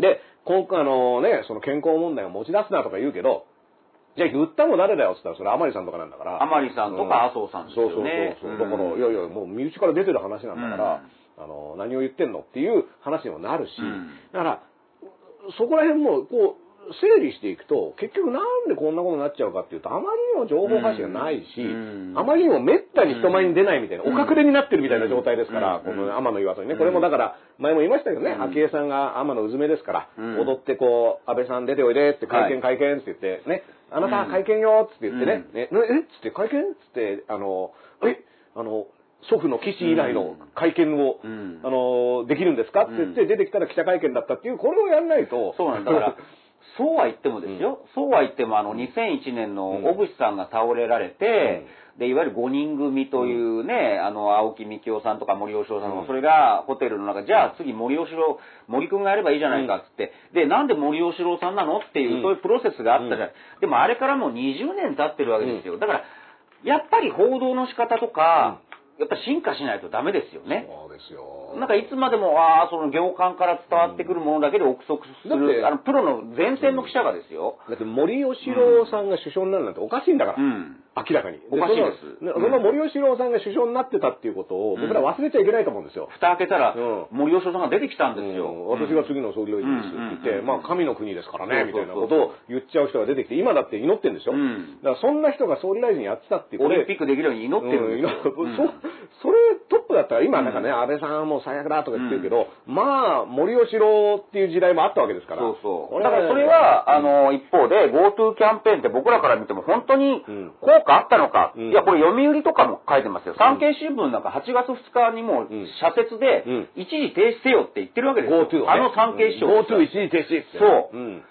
っていうことは、うん。もうそうやって新聞も書いてるわけだけど、でも一方で、菅さんの存在感は GoTo を推進したことでうん。高まってるっていう、うん。な、なんでっていう。だってそれ失敗してるじゃんっていう。そこまでやっぱり政治部の人たちとかも解説してほしいですよね。いや、本当だから、これもね、繰り返しになりますけど、その、GoTo の何がうまくいってるのっていうのが、うん。ね、言っても、その業界の大手の人にしても、うん。そもそもお金がいかない行動だっていうのも、中小にはね。中小には関係ない、あるいは観光地の、うんその中小と紐付けになってない観光地、観光施設には全く恩恵がないっていうものですよ。で、さらに言うと、明らかに GoTo 以降感染が拡大してますよ。これはもう事実として沖縄沖縄とかも含めて、GoTo 以降に感染者が増えてしまったところはある。うん。じゃあ何がうまくいってるの？っていうと、多分、このプロジェクトを実行したっていうことなんですね。す。そうです、そうです。要は、でいろいろ言われても、やったぜみたいな。で、そういうね、旅行業界の中でも、上の方の人に、まあ、ちょっとこう、システムと組んで、お金をこう回すようにできたっていう、うん。そこじゃないですか。うん、それが、そのうまくいったっていうのはそこのことを言ってるんですよ、うん。ってことをちゃんと書いて、うん。で、それは僕らに関係あるんでしたっけとか、それを評価できるんですか？っていうことをこっちがね、うん。引き取るとこまでは記事にしてもらわないと、はいはいはい。なんかうまくいって評価が上がってるだけ書かれると、何の話をしてんのかっていうね。うん。で、あ、永田町の人って、うん。その一部の人にお金がいって、で、ブーブー言われながらも実行するってことを評価するんだなっていうことが分かれば、僕らはそれをもって永田町を評価できるわけだから、はいはい。その、ね、評価するためのど材料を出すのはやっぱ政治記者のうん。仕事だと思うんですよね。あのー昔ね、90年代初めの頃、これごめんなさい、また自分の得意なことでうん。話させてください。はい。新日本プロレスが G1 クライマックスっていう夏の、真夏の祭典、うん。うん。まあお客さんが集まるんですよ。で、最初の年は3日間ぐらいだったのかな、両国でやって、僕も見に行きましたけど、うん。大爆発ですよ。うん。そしたらこれ客呼べるぞっていうことで、次の年かな、うん。1週間興行にしたわけです。で、それ結構、いまいちだったわけですで、週刊プロレスっていう専門誌が、うん。今年の G1 は失敗だったって書いたんですよ。そしたら、出てる長谷博さんが、うん。準優勝した長谷博さんが、いや、失敗じゃない。だから、あの、答え、だ菅さんですよね。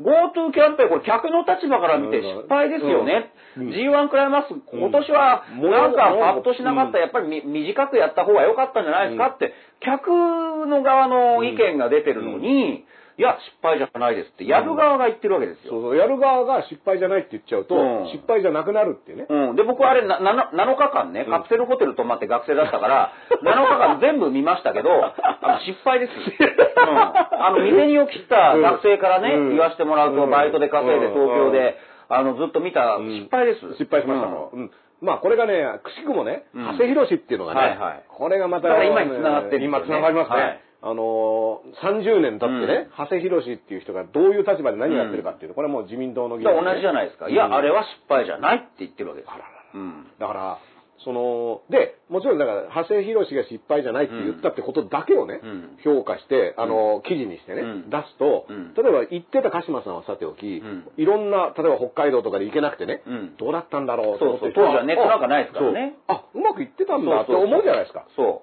で、もうそれでおしまいですよ。だってもそうあの、それこそ検証できるわけだから。はいはいはで、それが GoTo キャンペーンも、うんここでちゃんと検証して釘を出して何がうまくいってて、う。うん。何が評価されててっていうことをちゃんと記録に残しておかないと、来年ぐらいには、まあ言っても GoTo 去年やったからよかったよねみたいな話に、いつの間にかふわっとなっていく可能性があるんですよね。上書きされちゃうよね。うんで、で、要は見出しだけ見てね、うん。例えば10年後の人がうん。見出しだけ見ていくと、うん。ああでもこれで菅っていう人がこれでやって評価があったんだな、みたいな。まあでもあの状況でもやっといてよかった。何もやらないよりは、うん。みたいなね。っていう、ん。10年後の人たちには、うん。そういうふうにその見出しだけ残ってたら、その記事の中にね、ちゃんとそういった検証がなかったら、はい。そういうふうになっちゃうんですよ。だから、その材料ぐらいまではちゃんと報道しないと、うん。あの、記者の役目っていうのは果たしてないことになっちゃうと思うんですよね。うん。だって、どう考え僕ら東京ですからそもそもね、排除されてるわけですけど、じゃあ東京を排除して、東京が感染源になってるから東京を排除したっていう理屈も、うん。いや、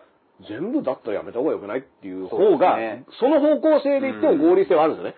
感染拡大を、うん。東京が入ってると感染が拡大するから。っていうことは、感染を拡大しないっていう方向で考えたら、もう全部やめた方が絶対いいんですよ。結局、そういうキャンペーンとか政策って、じゃあ何々のデータに基づいてとか、うん。そういうあの分析があって成り立つと思うんですが、うん。うんどうも見てるです。うん。見てるとですよ。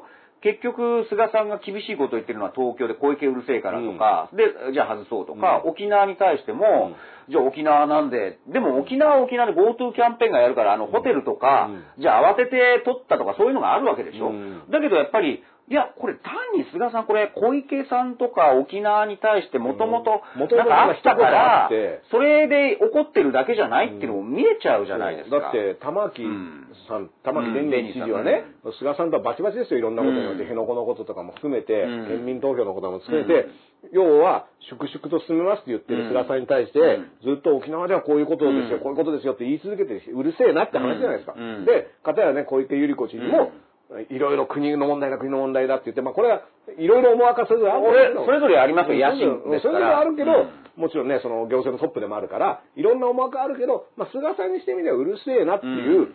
ところに対して。ほら見る外してやったっていう、うん。で、沖縄に対してもね、GoTo キャンペーンやりますって言いながら、うん。病床確保が遅れてるじゃないかみたいな話をして、しかもそれは実際間に合ってるのに、うん。見出しには、そ見出しには沖縄遅れて、うん。あの、難色を示すみたいなうん。ことだけ出ちゃうんですよ。でも実際には、期日には間に合ってるんですね。期日のちょっと前に菅さんが言ったっていうのが記事になっちゃうから。だってそれも GoTo の影響ですもんね。結局そういう、あのーだって GoTo で、ごたごたが起きたことはねホテルを前倒しで7月の22日から GoTo やることになったら、うん。沖縄はやっぱり一番人気のね、うん。日本国内の一番人気の観光地ですから、うん。じゃあみんな沖縄行こうってなった時に、うん。え、でもこれ、病床確保しなきゃいけないのに GoTo で人いっぱい来ちゃって、しかも、来た人に対しても感染対策をやってないとダメだってことが言われてるわけですよ。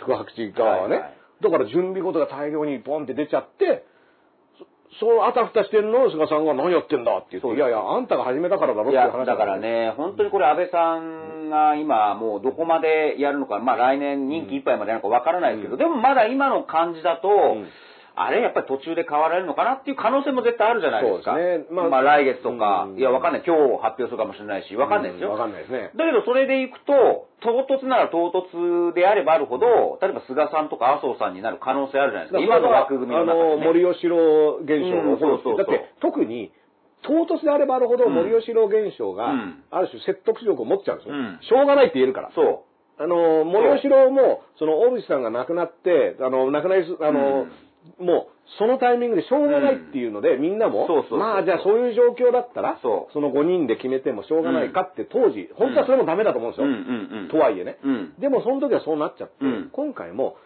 もう事前にもう来月やめますとか言ったら準備できるじゃんっていう話になるけど突然、まあ今日でもいいし来月でもいいんですけど、もう、あの、継続できなくなったって言ったら、しょうがないになっちゃうんですよね。で、じゃあ、その菅さんになってうん考えてみてくださいよ。え世の中にはさ、じゃあ、この早く安倍さんの政権終わんねえかな、終わりさえすればみたいな人もいるじゃないですか。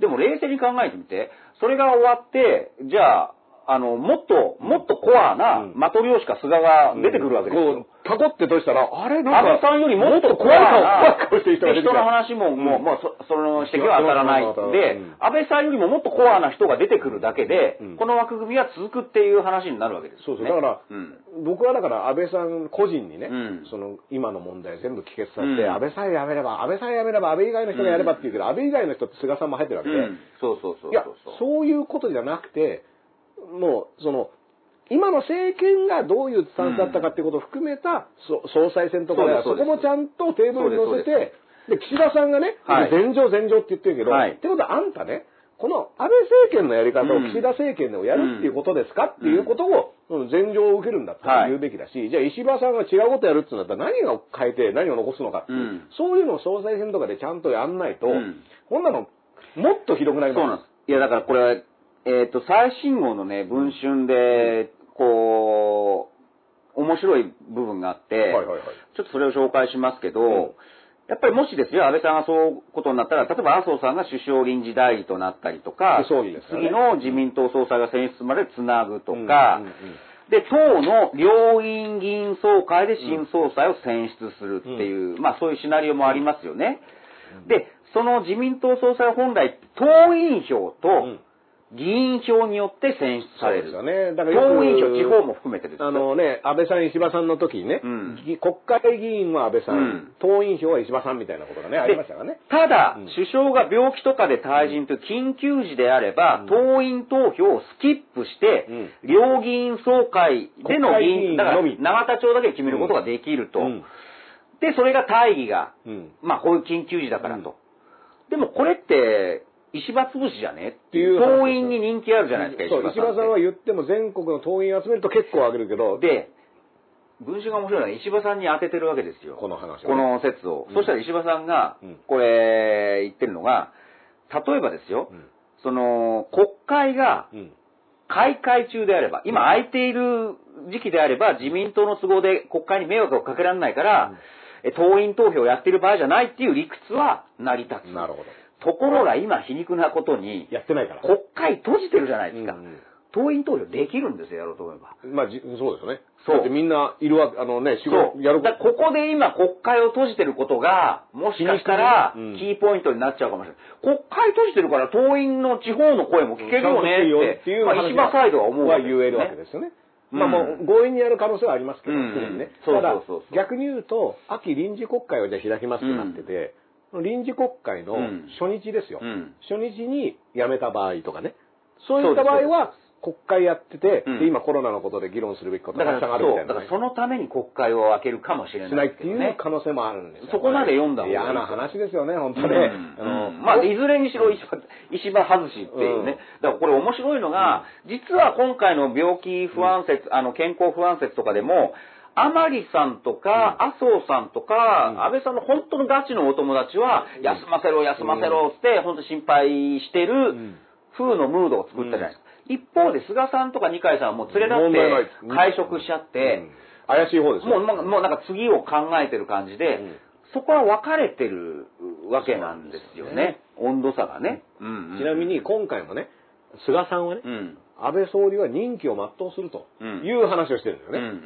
うん任期を全うするって菅さんが、だから、要は、この話を僕、うん。うがった見方しますけど、うん。菅さんは、安倍総理はだってそれは任期全うしますよって言って、辞めたら菅さんもびっくりってできるわけじゃないですか。そうです。え？任期全うすると思ってたのに、みたいな、そうなんです。リアクションが取れるわけじゃないですか。もうあえてそういうことで振ってるわけですよね。うんで、僕らはうがった見方でいいわけですよ。総理版じゃないから。そうそうそう総理版はうがった見方てどうなんだろう聞きゃいいんだから、うんそうそうそう僕らはいろんな可能性をこう、うがった見方をこう言っていけばいいわけですよ。うんでもそれありますよ。うん菅さんのあの、一つの癖としてね。そうそうそう。ん一回言って、ひっくり返ったら自分も、いや、予想外の事態に驚いておりますみたいなこと言いながらえ、やめちゃったの？ってで、緊急時でみんな俺にやれって言われてじゃあうん、すいません、じゃあ私がっていう絵を描いてる可能性もありますよね。ダチョウ倶楽部のね、あうん。の手を挙げたような状態私は最後まで安倍さんを支えるつもりで辞めるはずがないと思っていたのに、こういうことになっちゃって、ん。え、俺にやれってか？つっってて。いう、俺？俺、俺、俺、俺か？いや、俺そんなつもり今、みじんもなかったよね、うん。なかった。じゃあ、やらせていただきますっていう、もうそういう絵に見えるわけですよ。そうそうそう。俺、俺って言って変なおじさんなんですってそうそう。そういう状況ですよね。渡私ですか？渡す私が？私が？そうそうそう。私が？変なおじさんですだから今、菅さんが言っってること全部振りだから、うん。後で逆、あんた確かにあの時菅さんは否定してたってていいうう、のが聞いてくるわみけですよ。じんもなかったっていうのをただ埋めてるだけだから。そうそうそう。だって、明らかにね、皆甘利さんとか、それ、ま、あの、鵜呑みしちゃダメですよ、それ。甘利さんとか麻生さんが休ませろとかあんだけ言ってるのに、うん一切問題ないっていうそ。時点でおかしくない問題ない。うん、任期を全うしても、な任期全うって来年の総裁選までの話ですからね。だから、すごいですよね。それを言い切っちゃうっていうのは、う明らかにそんなつもりねえんじゃねえのっていうのは僕はね、やっぱり、あのーずーっと菅が脱いでいるね、うんあのーこの番組のグラビア担当の菅さんですから、やっぱりちょっと分かっちゃうっていうのがね、この菅さんのこの表情は、申し訳ないけど、この表情見えちゃって見えるから。ちゃってる、見えちゃってる。見えちゃってるから、もう服着てるようだけど、フルチンだから、みたいなね。で、二階さんもフルチンだしね。二回100%二階さんは、もう見えて何が悪いんだってずっと言ってるじゃないですか。そうそうそういや、もう時代変わってんですよ。って、うん。そういう時代じゃないですよ、みたいな。そう。うん、飲ん。で、飲ん。で、飲ん。っていう、っていうね、それが二階さんですよね。だから、あのー、そのあたりは、だから本当、僕は安倍さんが、だから、どうすりゃいいの状態になってんじゃないかなっていう気もするんですよね。うん。あの、僕が安倍さんを昭恵さんの気持ちになってそうすると、僕どうするのみたいな。うん。だって、ね、菅さんと二階さんもた食事とか行っちゃっててね。おいで、麻生さんとか休め休めとか言って、でも休んだら休んだでとか、で、別荘行こうとすると小池百合子がとか、うん。まあ、だいぶね、うんでも、本当はね、そんなの全部自分で決めてたら、うん。そんなこと悩まないはずなんですよ。はい。自分で決めてないから、うんえ、今井くん、今井くんどこ？とかねそうそうそう、佐井くん、佐井くんみたいなうん話になっちゃってるわけじゃないですか。うん。自分で決めてたら、うん。そんなことは悩みにならないけど、うん。決めてないから、うん。いざみんながパーって好きなことをやり始めたら、安倍さんだけポンって残って、えーどどうすんだっけ？で、ちょっと体調、なんか調子悪いかもみたいになっちゃってるわけだから、これは、あのーまあ、安倍さんにとってもね、ん。すごい辛い状況なんじゃないかなってそうですね。思いますね。あと、ダースさん、もっと俯瞰してね、喋りたいのが、昨日僕あの、文春オンラインはいから、まあ、取材されたんですよ。うんうんうんあの、記者の方からね。で、それテーマは何かって言ったら、ポスト安倍について。まあ、だから岸田さんとか、えー、それこそ菅さんとか、うん小泉進次郎さんとか、うん河野太郎さんとか、うんそれぞれのまあ、それぞれについてちょっと喋ってくださいって言って、まあ、それは来週ぐらい記事出ると思うんですけど、まあ、僕がとにかく言いたかったのはですね、岸田さんの罪の重さですよね。岸田さんの。岸田さんね。僕は、やっぱり今、安倍さんが7年半続いて、で、先週ね、中島、政政治学者の中島武さん。の、それぞれの政策によってマトリックス政治家のマトリックス、うん。あれ見ると、やっぱり安倍さんって新自由主義で、で、個人の力で解決してくれっていう、うん。まあそう言ってみれば弱肉強食だったじゃないですか。うん。で、それでずっと来たんですけども、一方でこのコロナ、コロナ禍の時代で、やっぱりこう、じゃあ安倍さんの次は誰かって言われたら、僕はバランスをと足して2で割るじゃないけど、うん。2で割ることはできないんだけど、やっぱりじゃあ今までがこう弱肉強食できたんであればですよ、うん。このコロナで、ちょっと弱ってる人を迎えが増えたから、と、もっとなんか社会的な弱者をケアするような、うん。まあ安倍さんが小さな政府だとすればですよ、うん。もっと大きな政府、うん。社会的ケアを大きくするような、うん。そういう政権の方がバランスが取れるんじゃないですかね、うん。っていう念頭に、うん。ポスト安倍でいくと、本来だったらやっぱり岸田さんなんですよね。だって自民党派と派宏池会的な。うんだけど、岸田さんはこの数年何をやってるかって言ったら、そういうのをおっぽり出して、うんもうとにかく安倍さんに禅譲してくれ、禅譲してくれ。うんもう今の枠組みに入っちゃってるわけですよ。こう球を待ってるわけですね、こうやって。本来だったら安倍さんと対立してでも、いや、もっとその政策を今転換しようよとか、昔の自民党ってそういうバランスが、あの、で、意なんだ味で言うとったらねそれを言っても、ちゃんと仲間としてうん、機能してたんですよね。そう、今言っちゃうと、仲間じゃなくなっちゃうみたい政権交代がうん。できなかった代わりに自民党の派閥で、いい意味で言うとですよ、うん。派閥の悪さ、あの、よし悪し悪いところはたくさんの方が多いんだけど、うん。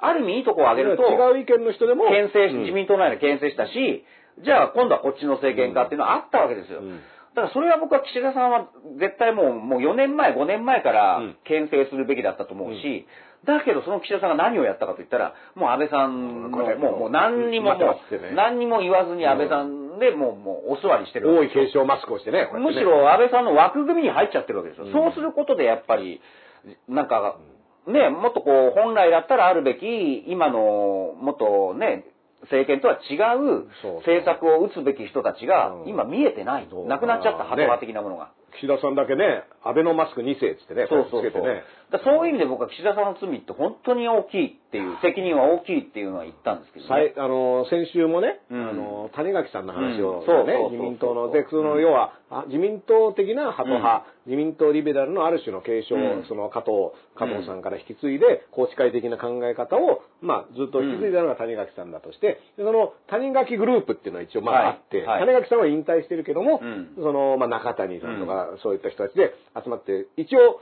その他の派閥と兼任可能だけど谷垣グループっていうのがあって、うん。それは谷垣さん的な考え方をあの尊重している人、はいはい。これがだから岸田さんとかが今そのそこの食い合いをしているみたいなね、うん。でも本当だったらその谷垣グループ的なものっていうのの勢力っていうのをもうちょいね、うん。あのちゃんとくっきり形にしていくっていうことを岸田さんとかがやればいいのに岸田さん結局安倍さんにもいい顔してるからそうそうそう。谷垣グループ的な人が取れないっていうのは、そう。だから中島さんに言わすともう、岸田さんっていうのももう幻想で、うん。実はそんなに政策とかも発してなくて、良くも悪くも、あの、真ん中にいる人だんで、うん。どういう人か実は分からないっていう。だから者なんだ。宏池会的なものを引き継いでるわけでもないっていううん。中島先生はおっしゃるわけ。うん。でもそれ、そうなると、じゃあ誰が受け継ぐのかって話で、まあだから石破さんとかが最近なんか社会的ケアのことを言い出してるから、まあそっちしかない、一択しかないわけですよね。うん。あの今の逆を選ぶとすればですね。うん。だから、まあ、中谷源あの、うん。さんとかは、うん。あの割とす早い段階から安倍さんの政策にちょっとうん。難色を示すとかね、あの黒川検事長の時もそれは本来の自民党ですよ、そうそうやっぱり。イージス・アショアの時もそうだし、うん。あのっていうのはでも本来は党内でそれぐらいの意見、うんだってあんだけ人数いてそうそう。あんだけ大きいわけだから。バチバチやりゃいいんですよ。うん。で、そこで、いや、それは違うとか、そうだそうだって話を、なうん。党内でやって、うん。それで叩き合いで練り上げうん。て、こうなりましたっていうそうですそうです。ものを作ってたのがね、自民党的なあり方なはず自民党総裁選っていうのは、そういうのをバチバチやってて、いろいろこう戦わしててですよ、好き嫌いは別ですよ。だけど、そういう自民党総裁選っていうのを1週間なりあれ2週間ぐらい、うん。テレビがずーっとテレビ新聞も報じぜざるを得ないじゃないですか。うん。だから気がつくとみんな自民党嫌いな人も、うん。自民党総裁選っていう興行に、いや、うん。あいつは違う、これはうん。もうなんだダメだって、うん。批判的にも、うん。アンチも含めて、うんその興行に夢中になっちゃう、いいシステムだったんですよ。うん。ところが2年前でしたっけ、うん。あの、も安倍石破のね。う、、安倍石破では全然そういう興行の面白さがなかったじゃないですか。もう一回だけね、討論会むしろ討論しないっていう方向で、だからその興行としてのチャンスを逃したわけですよね、自民党はね。あれだってもう、毎日ね、うん。例えば一週間、毎日安倍石破でそう、いろんなテーマでやっていくみたいないろんなテレビ局をね、うん。それこそ天城一座じゃないけど、うん。自民党一座がいろんなテレビ局で興行を打てたわけ。うん。で、アンチも含めて、結局その興行に夢中になっちゃうわけですよ、自民党総裁選って。うんそれを自らこう封じ込めた。というね。で、安倍さんからすると、対石破っていう、言っちゃ悪いけど、石破さん程度を言論で怖がってる人が、じゃあプーチンとかトランプとかと戦えますかって話なんですよ。言ったよね、言ったって同じ党内で、うん石破さんの考え方だって似てるところはいっぱいあるわけ同じ党内なんですよ。い似てるところいっぱいあるような。今取られるとかそういう話ことはないんですよ。たかがね、うん石破茂程度で、うんにさえも対戦できない人だっていう話ですよ。それをずっと僕は言ってたわけ。いや、ここの興行ができないのであれば、プーチンガチでしか、対抗戦とかできんの？で実際仕掛けてきたよね、なんかだから、ね。だから結局キャバクラね、プーチンでそうそうそうウラジミールちゃんの話になっちゃうわけで、もう石破さん、に取られてね。うん石破さんと討論したところで島の一つ二つ取られるわけじゃないんだからさ。北方領土とかかかってないですから。そうそうだって、じゃあ習近平国賓で呼ぶ呼ばないとか言っても、うんじゃあ対、うんそこで言いたいことを言うの、うん。言えんの？って話じゃないですか。うん。じゃあ、うん。あの、ね、呼ぶこと自体反対だみたいな人がいるけど、いや、むしろね、呼んで、うん。ここちゃんとしようとかっていう話がじゃあできるのかって言ったら、うん。できないでしょ？で、石破さんもそうなんです。うん。石破さんも安倍さんにガンガン仕掛けないで、じゃあもし石破首相になったとして、これだけ喧嘩が下手だった人が、もし首相になったとしてですよ、プーチン、トランプ、まあ他の競合と渡り合えるのかってういう。ん、だからこれはもう岸田さんなんか論外ですけど、うん。論外論外。ううん。んだって言ったら、じゃあアメリカ大統領選ね、トランプ、バイデンとか言ってね、もう噛みつき合いじゃないですか、うん。もうで、これが、あの、この醜いとかね、あの、ひどい中小合戦になってるとかそうは言っても、記者会見やってんだから、トランプとかは。で、なんだったらもうすぐ俺のリングに上がってこいってやってるじゃないですか。俺いつでもぶっ倒してやるぞっていうのを、お互いやってるっていう。バカ野郎、マスク外すぞってう言って。ん、もうそ、そういう戦いを。マスク外すぞ、この野郎って言ってる。うんそういう。よくわかんない挑発が来る。うん、でも、それも、まあだから、それがうんざりだとかっていうのはわかるけど、一切だからもう、あの、リングに上がんないっていうか、これって別に各国の政治で、うん。みんな当たり前にやってることだから、政治家なんてことは。で、うん。その意見の違う人がいるのも当たり前だし、うん。それをいかにこう、あの、自分の方がこの、うん。この国のために考えてるんだとか、うん。この政策でこういう理念があるんだってことを立て合わせて、そう。で、やっとリーダーが生まれるっていうそうですよ。日本は全然最近踏めてなくないですか？そういう意味の予備選でもあるわけですよ、うん。自民党総裁選っていうのは、うん。討論を戦わしてね、じゃあこれが勝ち上がった、じゃあ国際舞台でどうやれるのかっていう、ひるむなよっていう、こっちはこう見れるわけじゃないですか。だけどそこの討論も、もうなんか突っ込むの嫌だ、突っ込まれるの嫌だからって抑えちゃった人が、で、実際プーチンにいいようにやられちゃったじゃんだって。で、ね、なんかその、なんかこう祝辞をもらったとかね、そのリーダーからこう、うん。そんなの社交辞令だから、うん。だってそれこそ同じリングで戦ってる時と、全く違うね、うんしあのことやってる時に、あ、頑張ってねっていう全く意味が違うわけで、うんそんなの言うに決まってるじゃないですか。うんだって、お互いその貿易を含めて、今国際関係って全部繋がってるわけだから、基本的なに自分と関わってない時には、うんいや、それはもう頑張ってくださいよって言いますよ。でも実際ガチでぶつかんなきゃいけなくなった時には、あの、親友であるドナルド・トランプでさえトウモロコシ買え、そうそうそう戦闘機買え。言ってくるもんだってやってくるじゃないですか。うんイーサー・ショア買え、でもこの後レーダー買えとかね。あの、だって、一昨日ぐらいに、今共和党のね、うん今日、今日受託するのがあったんですけはいはいはいど、そのトランプさんってのは毎日出てくるんですよ。はい。で、スピーチしててね。そうそうそう。それで、もう当たり前のように言ってましたよ。うんそのに、アメリカが今最高の状態にあると。それで、あのー韓国に対してもね、こういうことやって、うんヒラリーが、うんあのーやってたのを俺は全部潰して、で、韓国との関係性を俺は直した。日本も、うんもう、めちゃめちゃ日本から金ぶ、持ってきたぞ、俺は。うん。まあ、だから全てマイクアピールなんですよ。そうそうそう政治家も。うん、で、だから親友だとか言ってるけど、いや、ジャパンって言ってね、そうそうそうであ、あそこから金いくら持ってきた。そうそうそう。っていう話で終わりなんですよ。うん。うん。うん。でもそういうもんなんですよ、あの、国内向けには。うん。うん。うん。うん。でも、日本に来た時には心臓って、うん。心臓を応援するぞってそれはだって、それをやってなかったら、うん。あの、交渉なんかできないじゃないですかっていうことですから。そう。だそういう意味では菅首相になった時も見ものですけどね、うん。トランプはその指摘は当たらない、その指摘は当たらないだけで、もうやり通せるのかってなったらその指摘は当たらない、うん。その指摘は当たらないってなんかこう、うんそれで顔真っ青になりながらうん。その指摘は当たる、それが国際舞台で通じんですかって話ですよね。うん。うん。まあ、うん。僕だからさらに言うとね、うん。吉田茂とかは、うん。僕はそれをやってたと思うんですよ。うんあ、すいません、うん。あの、憲法9条っていうのがあって、あの、手伝えないんですよ、みたいなことをうまくやって、うん。その間に国内の経済を復興させるっていうのを、吉田茂時代とかのね、うん。あの時代のじあの政治家っていうのは、アメリカからいろいろ言われたら、ああ、そうっすね、そうっすね、つって、いや、わかりますよって言って、でもね、あのー、オタクが決めた憲法がありまして、みたいな話をして、その間に、っていう、これがしたたかな政治家だからしたたかであり、器の広さですよね。で、じゃあお互いもうなんか、こっちでは握手して、こっちではなんか、ナイフとピストル突きつけ合ってる。うんでもなんか顔は笑って。るそ。れで、あの、ね、カメラ向けられた瞬間笑顔でね、そうそう。バシッみたいな。そういうしたたかさ、ずぶとさですよね。うんそれが突っ込まれるの嫌だとか、その指摘は当たらない、うんその指摘は当たらないだけで、うんいけるのかっていう話ですよね。そうそうそうそう、うんでね、あのーなんかちょっとでも自分が上だと思ったらすごい偉そうにね、そうそうそう無礼だとかって言っちゃう沖縄、うん。小池とかさ、うん。そこは強いけどさ、うん。で、なんかちょっと上から来ると、その指摘は当たらないみたいな、うん。まずいことになると、それ、ん。一点張りでいけんの？っていう、国際部隊、菅さんっていう。ね、だからプーチンが来てね、うん。北方領土返さないよ。そう。って言ったら、その指摘は当たらないみたいな。その指摘は当たらない。できんのそれ。その指摘は当たらない。うんっていうね。それは、うん。それは無理でしょって思うし、でも、それしかやんないで、うん。あの、要は国内ではそういうトレーニングしかしてないわけだから。うん菅さんはこうその指摘は当たらないし、あの、トレーニングしかしてないから。それそう。で、実際乗り切っちゃってきてるわけだからさ。うんだからそれ出るよ、そういう本性。うんあの、大事なとこで。もっとだ上の方で。うんうんだからそこは、その、うん実は菅さんのためにもなってないなってないなってないガンガンの、うんあの、ちゃんとした実践をね、で、都合のいい時は私は叩き上げですから、みたいなさ、大仁田がさ、あの、5万円の事務所から始めましたみたいな、そういうトークはお得意じゃないだって。私は叩き上げですから、皆さんの気持ちわかりますよ、みたいなこと言うんだけど、うん。でも叩き上げてたのは何に叩かれてたかによって違いますからね。ただ東京出てきただけですからね。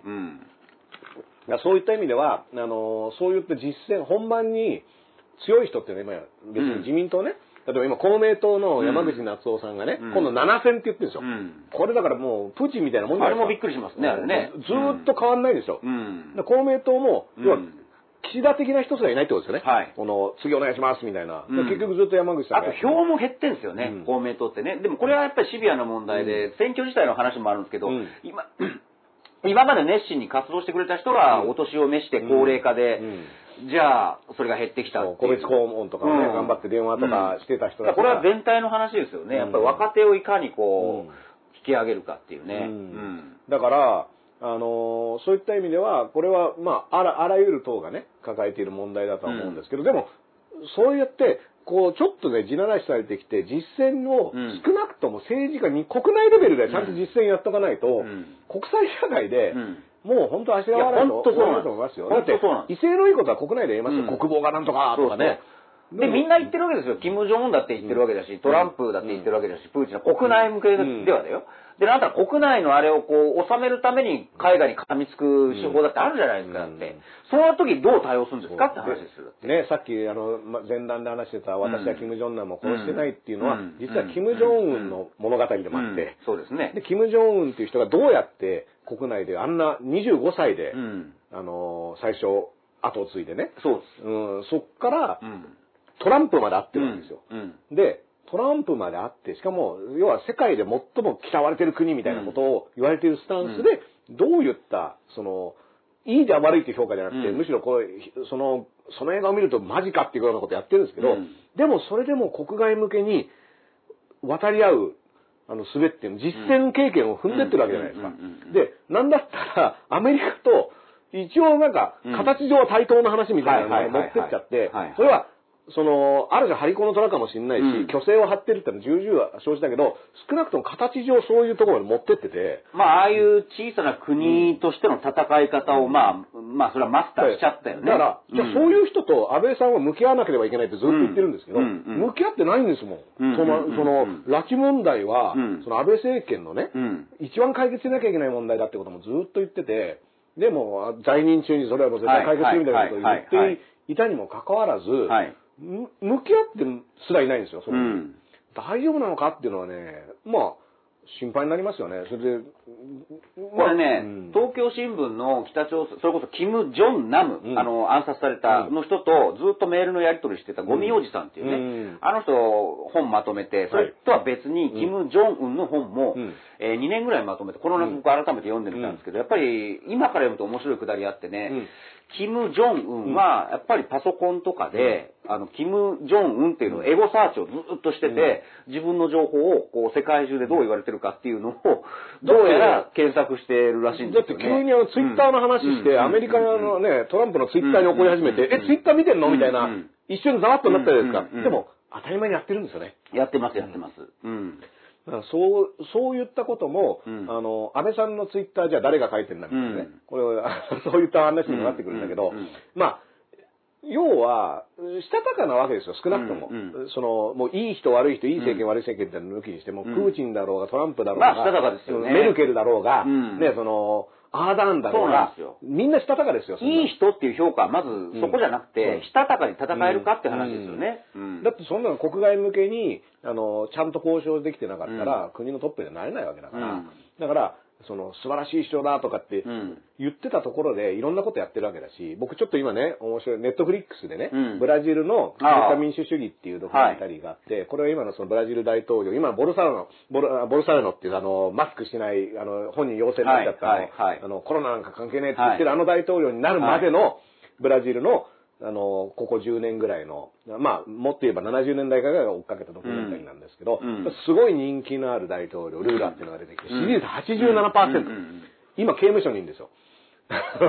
それで、で、それを弾劾して、で、今度、今、そのボルサルノっていう大統領は、うん。もうその、自由には銃が必要だってね、民主主義っていうのは銃がある、軍があるから民主主義って成り立つんだみたいな考え方の人がトップにいて、で、そんな人、ね、もちろんそのブラジルは今だからコロナの感染も拡大してて大変なことになってるけど、そんな人とかとも話さなきゃいけないわけだし、そうですね。フィリピンのドゥテルテみたいな人とも話さなきゃいけない。ドゥテルテですよドゥテルテはね、だって外出たら外出たら射殺する。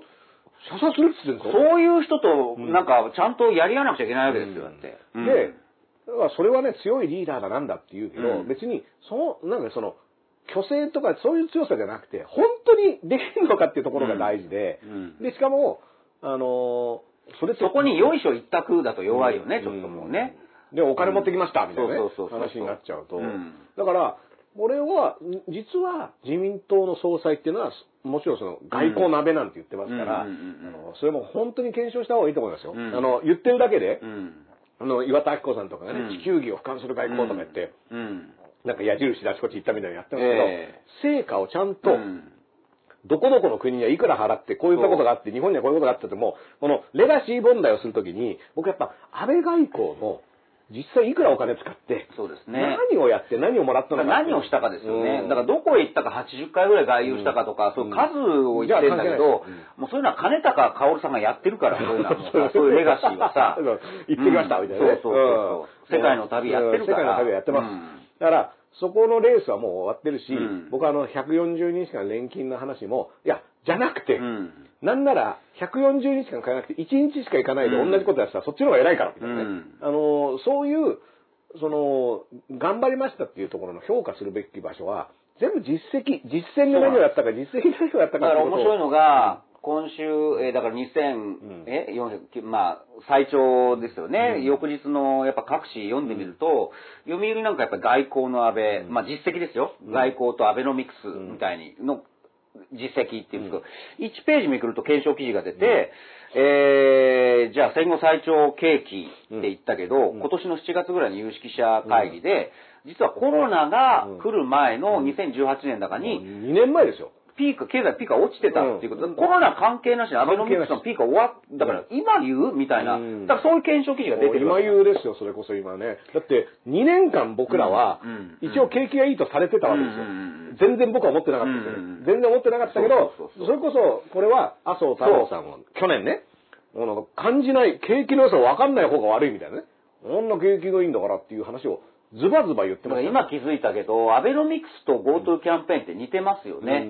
GoTo キャンペーン、効果が出てよかったって菅さんは言うんだけど、それはやっぱりさっきの大手の旅行会社とかうん。ね、連盟は儲かったかもしれないけど、中小、まあ言ってみれば僕らの安い宿の人たちは儲かってないわけでしょ、うんアベノミクスも同じで、儲かった景気が出たって言うけど、それはどこの話？っていうもっと上の大手の企業の話で、うん。ここのみんなのレベルには、うん。言ってみれば中小の宿泊施設には落ちてないですよね。で、その時もね、トリクルダウンとかいう話うん。をしてでも成功した成功したっつってるんですよ。でトリクルダウンも言ってないみたいな話にね、うん。途中からなっちゃいましたけど、うん。で、しかも、なんだったら2018年で下り坂になってたけど、安倍さんはどういう言い方をするかっていうと、アベノミクスは道半ばだと。うん。言途中なんだと、まだ。うんだから今評価してもうん、しょうがないの、まだ途中なんだから。うんでも途中だ、途中だ、途中だって言ってる間にもう降り始めてるんだよね。うん登ってる道の途中だって言ってたはずが、うんあれ、いつの間にこれ降りてませんかみたいな。うんこれは、うん詐欺ですよ、これ。うんね ねえ、ね。だから、うんそういう有識者会議の検証が、まあもっとね、経済詳しい方は特にしてた話でしょうけど、うん改めて見ると、ああっていう、んなるほどなっていうのは思うだって、わけです。だからね、僕は当然ね、コロナのせいでっていう現実が出てくると思いますよ、うん景気の話はね。そう、そう、そでも、もう、去年の段階で、うん去年の年末の段階でも GDP はマイナス7%になったわけだし、うんなんなら、景気の上昇も2018年で終わったわけだ。これコロナ関係ないじゃん。うんまあ、コロナでさらにグワッときたけど、う。そう。でも、それってじゃあコロナになる前にちゃんと経済保ってただからら、そこは気をつけないといけないね。うん。もうコロナだから、もうね、世界中どこもね、そうそうそう。いやー大変でしたでうん。店じまいされちゃうと。そうそう、ガラガラっていうね。うん。だって、あの、いや、これはでも世界中がそのロジックは使いますから、うん。どこの国も困ってるから、だからそういうことを言い出すリーダー、うん。言わないリーダーっていうのをもうん。う、やっぱり可視化できるわけですよね。うん。うん。だからこのコロナのせいにするっていうのは誰でも使える、うん。あの、マイティーカードみたいになってるけどそうですそうです。ちゃんと、いや、2018年に景気が下がってます。GDP ももうマイナスです。っていうのは、ちゃんとこれは言っとかないと、なんか、納得しちゃうね。うん。で、5年後ぐらいには、うん。いや、景気悪かったねって、まあうん。コロナだったからね、みたいうん。なそ話になっちゃうでしょそうなっちゃうね。ん。うん。だからこれはアベノミクスっていうのが何だったのか問題も、うん。道半ばはいいけど、うん。いやもう今下り坂なんだからっていうのは、これは本当は会見とかで、そうですね。この後2018年から景気がマイナスになってるって言った後に安倍さんにその話をぶつけられてないんだう。から、うん。あれ？あなたはアベノミクスって言ってたけど、これ、うん。2年間ずっと僕らに言ってなかったよね、うん。これって。どう、その、じゃあ2019年の段階では、どういうふうにその現状を把握してたの、うん。とかっていうのは、これ会見とかで本当はぶつけないと。いや本当そうですよね。コロナ以外のことを聞くなじゃなくて、うん。いや、だってずっと言ってたのあんたでしょって、うん。その、まあ会見とかがないと、うん。聞けないわけで,、うん。でそういう機会が全然ない。で、今日ね、5時からに、じゃあそういった話をどこまで聞けるのかとかね。本当そう。ん。だから、結局記者も可視化される、記者も見られている時代なんですよ。うん。本当に。だ。から今ね、例えば、この会見でですよ、憲政史上最長の、あのー首相に、うん。あのー総理大臣になったうん。感想はとかっていううん。ふにふなふやけた質問をね、うん。する人とかが出てきたら、うん。うん。そんなことはうん。何にも聞く必要ないし、うん。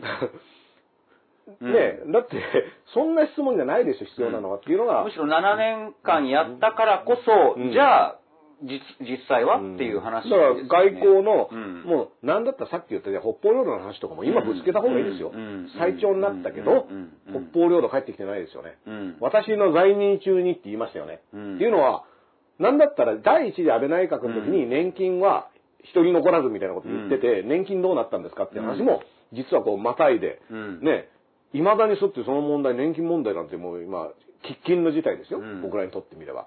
で、その話も そのまんまだし、その横田さんのが亡くなりましたっていうことに関しても、もう拉致被害者について、うん。その、毎年毎年節目ごとに、うん。いよいよ私が向き合わなければいけない、うん。キム・ジョンウンやっていう、ね、毎回言ってたけど、まだ向き合ってないですけどっていうのも言わなきゃダメだし、だトランプにロバターキを食わせた実績っていうのはなんか思い出すんですけど、ね、まあまあまあまあやっぱり大事なところはなんかふんわっとしてますよね。ねね。相撲を見せたとかね。相撲を見せたっていう、うん。朝の山って言わせたっていうのは覚えてるんですよ、うん。実績としてね。じ。まあだからそれは実績として言ってくれていいですよ。うん。むしろ、うん。これが実績ですって言ってうん。出してくれた方が、うん、あのーいいとは思うんですけれども、でも、なんか別に僕はこれだからその、そこにちゃんと答えがあればいいんですよ。はい。安倍さんから。聞かなかったら答えもわかんないわけで、ずっと聞いてないんだもん。そうなんでも、景気下がってましたよねっていうことに対して、安倍さんなりのこうなんだっていうのがあれば、僕はそれは聞きたいし、ね、その方が日本のためにもなりますよね。本当そうですだって質問すらしてないんですよ。うん。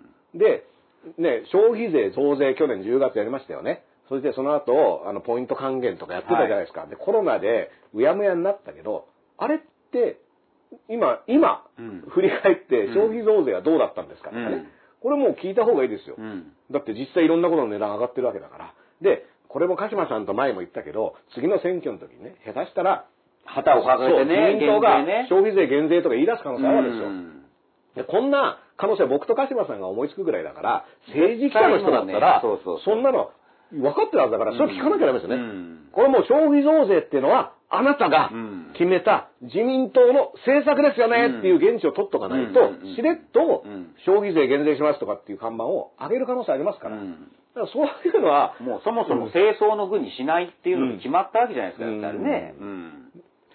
だから戦争の軍にしないって言うけど、僕は余裕で選挙の時に、うん、その度ごとに掲げてるもんね。うん。経済政策以外うのん選挙戦って実は打ってないわけだから、うん。安倍さんはね。うん。だから、そういったこともうん。問題としてはね、あの、聞かなきゃいけないことがあるし、だからいっぱいありますよね。会見で安倍さんにいっぱい聞くことあるよ。うん。いっぱい聞くことある。うん。うん。いっぱい聞くことあるし、だから今日ね、次の予定があるのかどうかっていうのをね、今これうん。まだわかんないですが、5時からやってね、うん。なんか、あの、7時にはちょっと、あの、人と会う約束があってみたいな、だって会見やるかもやんないかもみたいなのを結構今週ずっとやってたじゃないですか。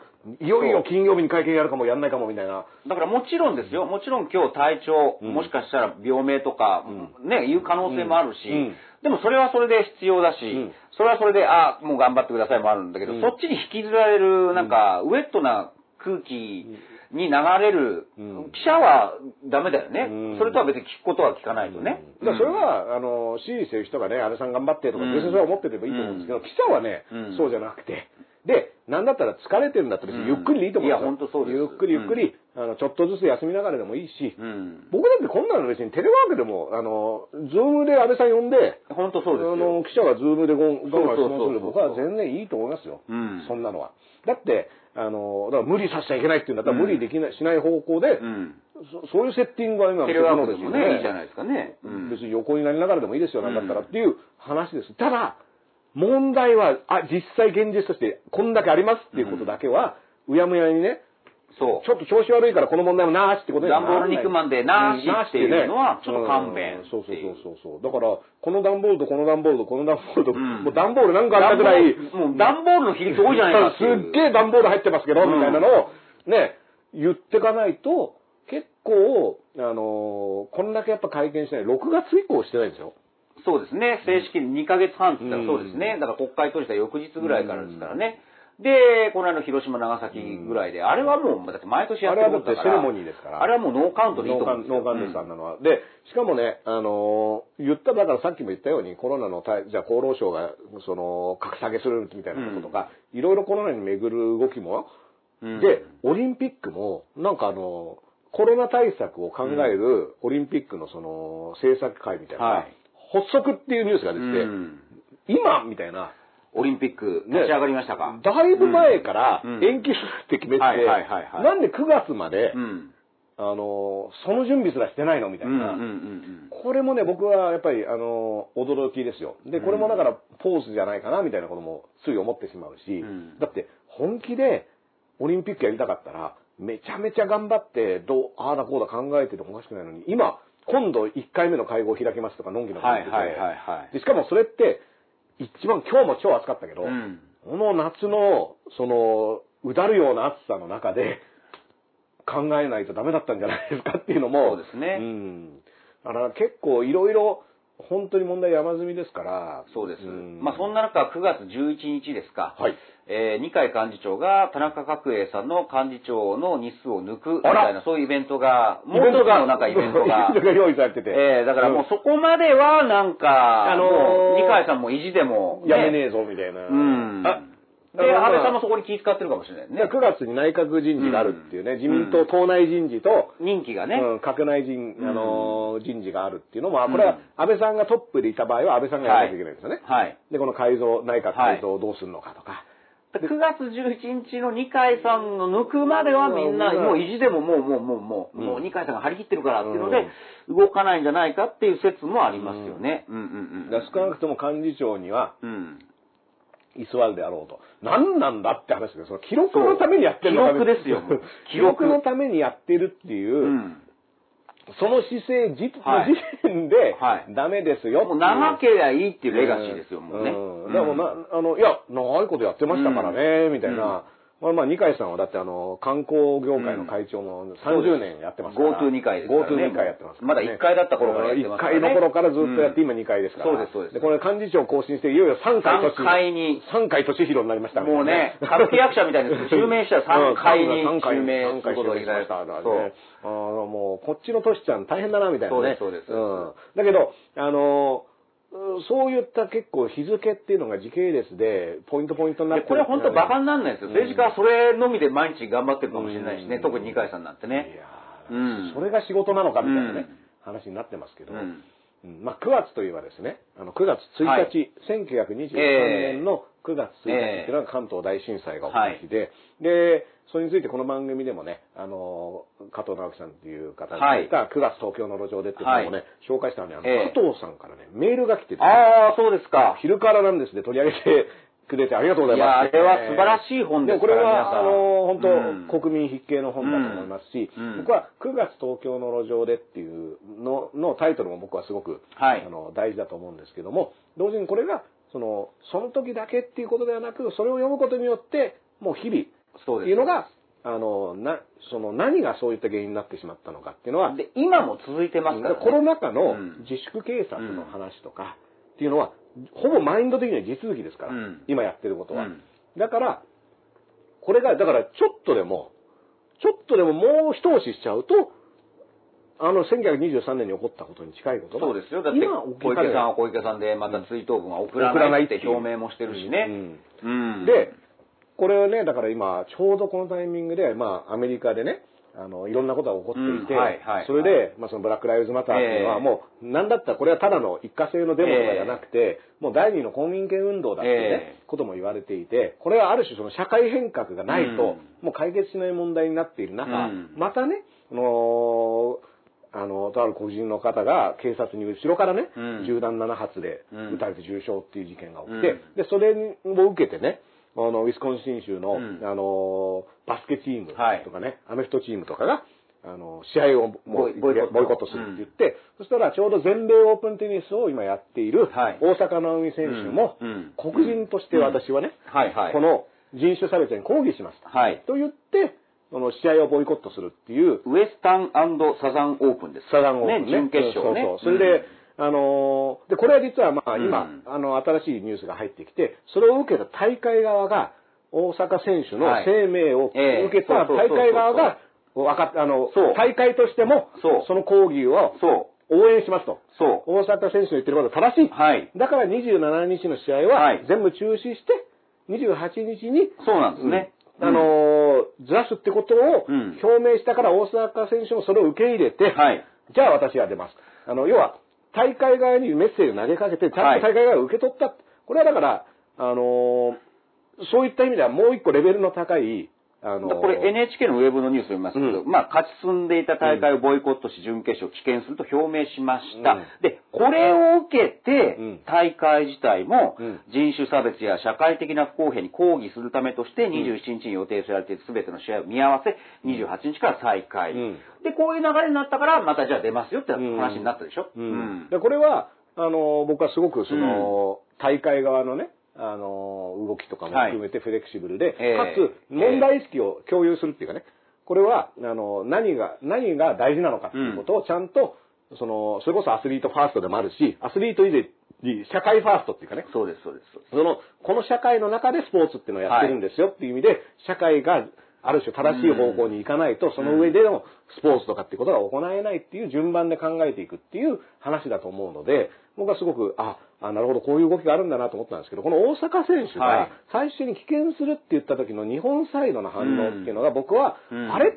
えなんで？って思うことが多くて、うん。まあ、すごく幼稚なものをね、うん。ピックアップすると、その、黒人としてって言って、それはもうだって、大阪選手はね、あの、お父さんお母さんの話も含めて、あの、自分の、その、アイデンティティとかルーツっていうものが何だかっていうことを話してるだけなんだけど、はい黒人としてってことは日本人じゃないのみたいな話とかしてて、うん。これ人種の話と国籍の話だから、うん。なんでそこが、その、入れ替え可能な話としてなってんのかっていうことが、例えば、僕の友達、まあ、それこそラモス・ルイ選手とかでもいいんですけど、ラモス・ルイ選手は日本人ですよ。あの、聞かした場合はね。で、そういったものへの、今までもずっとそういったことあって、別に、な、何人であっても国籍取ったら日本人なわけだから。日本人だもんね。うん。日本人なんですよ。うん。なんで、うん。あの、急に人種とん。その国籍が入れ替え可能で、って話になったり、大事にしているその差別問題っていうのが、うん。その、なんか人種国籍の話みたいなので、あの、がっかりしましたみたいな話とかになってるっていうのは、うん。僕はすごい、あの、ピンとこなくて、で、さらに言うと、あの、その、周りに危険するっていうことは、はいはいはい。今まであなたを支えてきた人たちに迷惑をかけますとか、スポンサーとかね。スポンサーとか、うん。あの、ね、今まで戦ってきた選手失礼だとか、いや、うん。あの、それは、周りが言うことなのかみたいな。うん。あの、あと、ね、途中で危険するのは許されないことだとかって言って、なんであなたが許可権を持ってるんだっていうのとか、もうとにかく謎の議論がわーって出てきて、うん単純にこれは大坂なおみ選手あっぱれでいい良かったと僕は思ったんです。よ私はスポーツ選手である前にっていう、ね、言ってるわけじゃないですか。だからそれは社会の構成する一人のね、人間としてどういう行動を取んなきゃいけないか。この社会が、あれ、おかしいことになってるって言った時に、これを正しい方向にしてからじゃないと、スポーツとかができない。その、うんど土台の話だから社会っていうのは僕らが立ってるね。だからそこがガタガタしてんだったら、そこをちゃんとしてからじゃないとできないですよねっていうメッセージなんだから。うん。だからね、これはちょっとね、あの、驚いたんですけどね。だからこれね、スポーツ新聞日刊スポーツ今日一面なんですよ。うんうんうん。。ね、差別との戦い。はい。ね。大阪が選んだ。まあ、いいじゃん、ちゃんとした行動じゃん。ただ残、え、びっくりしたのは、ウェブの方で、うん。えー日刊スポーツのテニス担当記者が、うん。なんかよくわかんないこと言ってるんですよね。うんテニス担当ですよね、しかもテね。ニス担当記者が、うんえーやっぱり違和感がある。違和感ね。うん。で、これがね、うーん、書き方、言い方なんですよね。典型的な日本人のテニス担当おじさん記者は、ない知恵を絞って考えてみたっていう書き出しからなんですよ。もうだから、すなんか、なんか、こう、歯に物つもうこれだけでね。なんかもう、ん。なんというか、予防線張ってますよね。うん。で、その予防線の張り方、し失敗してるんですけど、うん。ダメなんですけど、うん。で、国内で肌の色で差別を受けた経験はないとか、で、こんな経験しかない記者が少しだけうん。大阪の声明を受け止め考えてみたとか、やはり危険には違和感があるとか、うん。それ対戦相手のプレーや人生より大事だと言い切れないうん。と。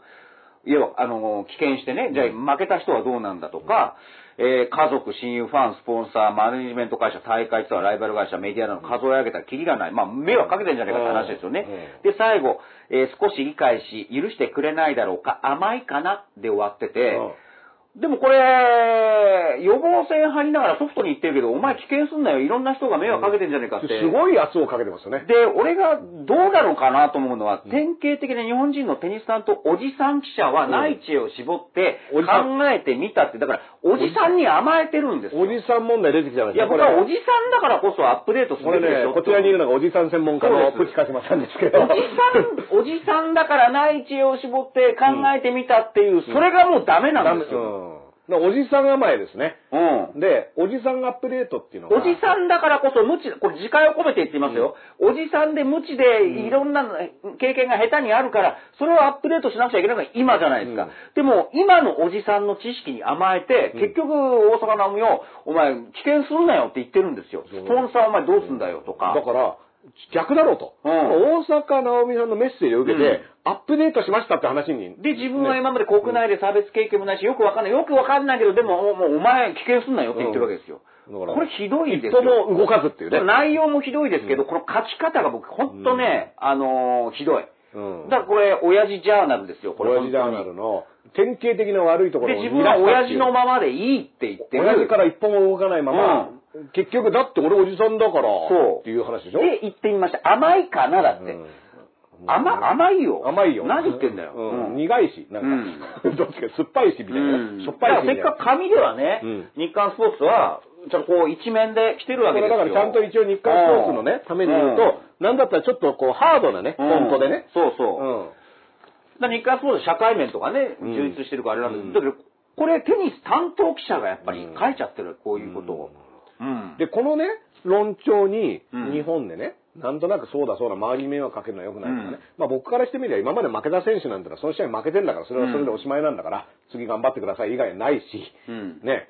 その、で、僕に言ってもアメリカのスポンサー感覚で言ったらね、このメッセージを出す大阪なおみという選手にこそ、それを含めて、こういう、だからこそ。こういう大阪選手だからこそ、そうそう。スポンサードしてる企業ってのはあるし。で、だからこそその企業のイメージもアップするわけじゃないですか。うん。だって、差別と戦う社会問題に対する意識が高い人を応援する企業だっていう話じゃないですか。全くですよ、本当にだ。からその視点が日本だと急にスポンサーの顔色がかってこういうこと言ったらスポンサーがって言ってる時点で、スポンサー感覚がアップデートされてないんですよ。だから、スポンサー、スポンサーっていうやつほど、スポンサー知らない説ですよね。うんあの、周りに迷惑かけるなかけるなっていう人ほど、人としがらみがない説ですようんね。そうそうそう。あの、まあ空想の中でやってるだけです。うんまあ、主語がでかい話なんですうん。それは朝日だから、それは富士だから、うんもう、もうそこにいる人全員ダメとかうん、そういう話じゃないですか。朝日だから、産経だからっていう。もっと中見ろよって話です。うんだからそれぞれ個人の言ってること。で、かつアメリカの、まあそのアメリカでそうんの選手生活をね、メインで送っている人っていうのは、アメリカのスポーツ界が今じゃあ様々な形でどういう対応を取ってるのか、アメフトがどうするか、バスケがどうしてるかっていうのも、大阪直美だけじゃないんですよ。だだけじゃないですよ。うんで、まあもちろんそれに対してね、今度はトランプ大統領が何を言ってるかとかね、そうなんかそういうのを含めて今起こっていることっていうのを、うん。やっぱりちゃんと、あのー考えないと、で、特にその大阪選手に関してはその日本人かどうかみたいなことをやたらとこだわるでしょ、うん。だから、本人が、うん。そんなことを、まあうん。これ結構ツイッターとかでも大阪選手なんかその、はい。あのーこうクソリプにね、うん。あの、本当かわいそうだなと思うような、本当にすごいクソリプがついたりしてますけど、うん。これね、恥ずかしいですよ。だからさっきの日刊スポーツのね、これ吉松さんという方がテニス担当で書いてる、こんなことも日本人のように忖度しろとは思わないがって。あら、日本人のように。日本人のように、日ね。本人でしょ、だって。うん日本人ですよ。うんしかもね、この日本人のようにって僕なんかあの、名古屋の河村市長の日本人論に近いのね、うんそれはお前の考える日前が本人で、お前がそうなんでしょもっともう多種多様いろんな人がいるんだよ。うんだからいいじゃん。ううん。ん。だから、そうそうそう。だから、うん。あなたの意見だってよ。私のように忖度する。お前の、お前の中のなんか親戚一同の日本人っていうなんかそのイメージだけで語ってるけど、うん。いや、もっとたくさんいいじゃん、ルーツあって。うん。うん。そうそう。いろんな人日本にいますよっていうね。これね、あの、同時にアメリカで今起こってるそのイリノイでね、うん。17歳の白人の、あのーおお男がね、あのー銃を乱射して、うん。そのブラック・ライブズ・マターのデモ隊に向かって、うん。それで2人殺害してるんですよね。で、その後、彼は普通に悠然と歩いて、うんそれで警察周りにいるんですよ。でも、家に帰って翌朝家で逮捕されてるんですよ。で、これは何が起こったんだだって、もしね、あの、同時に起こった黒人の方は丸腰で、うんまあもちろん車の中になんかナイフがあったみたいな報道もあるんですけど、でもその時点では丸腰でうん7発撃たれてるんですよ。で、この銃を乱射して、2人殺している白人男性をその場で逮捕もしない。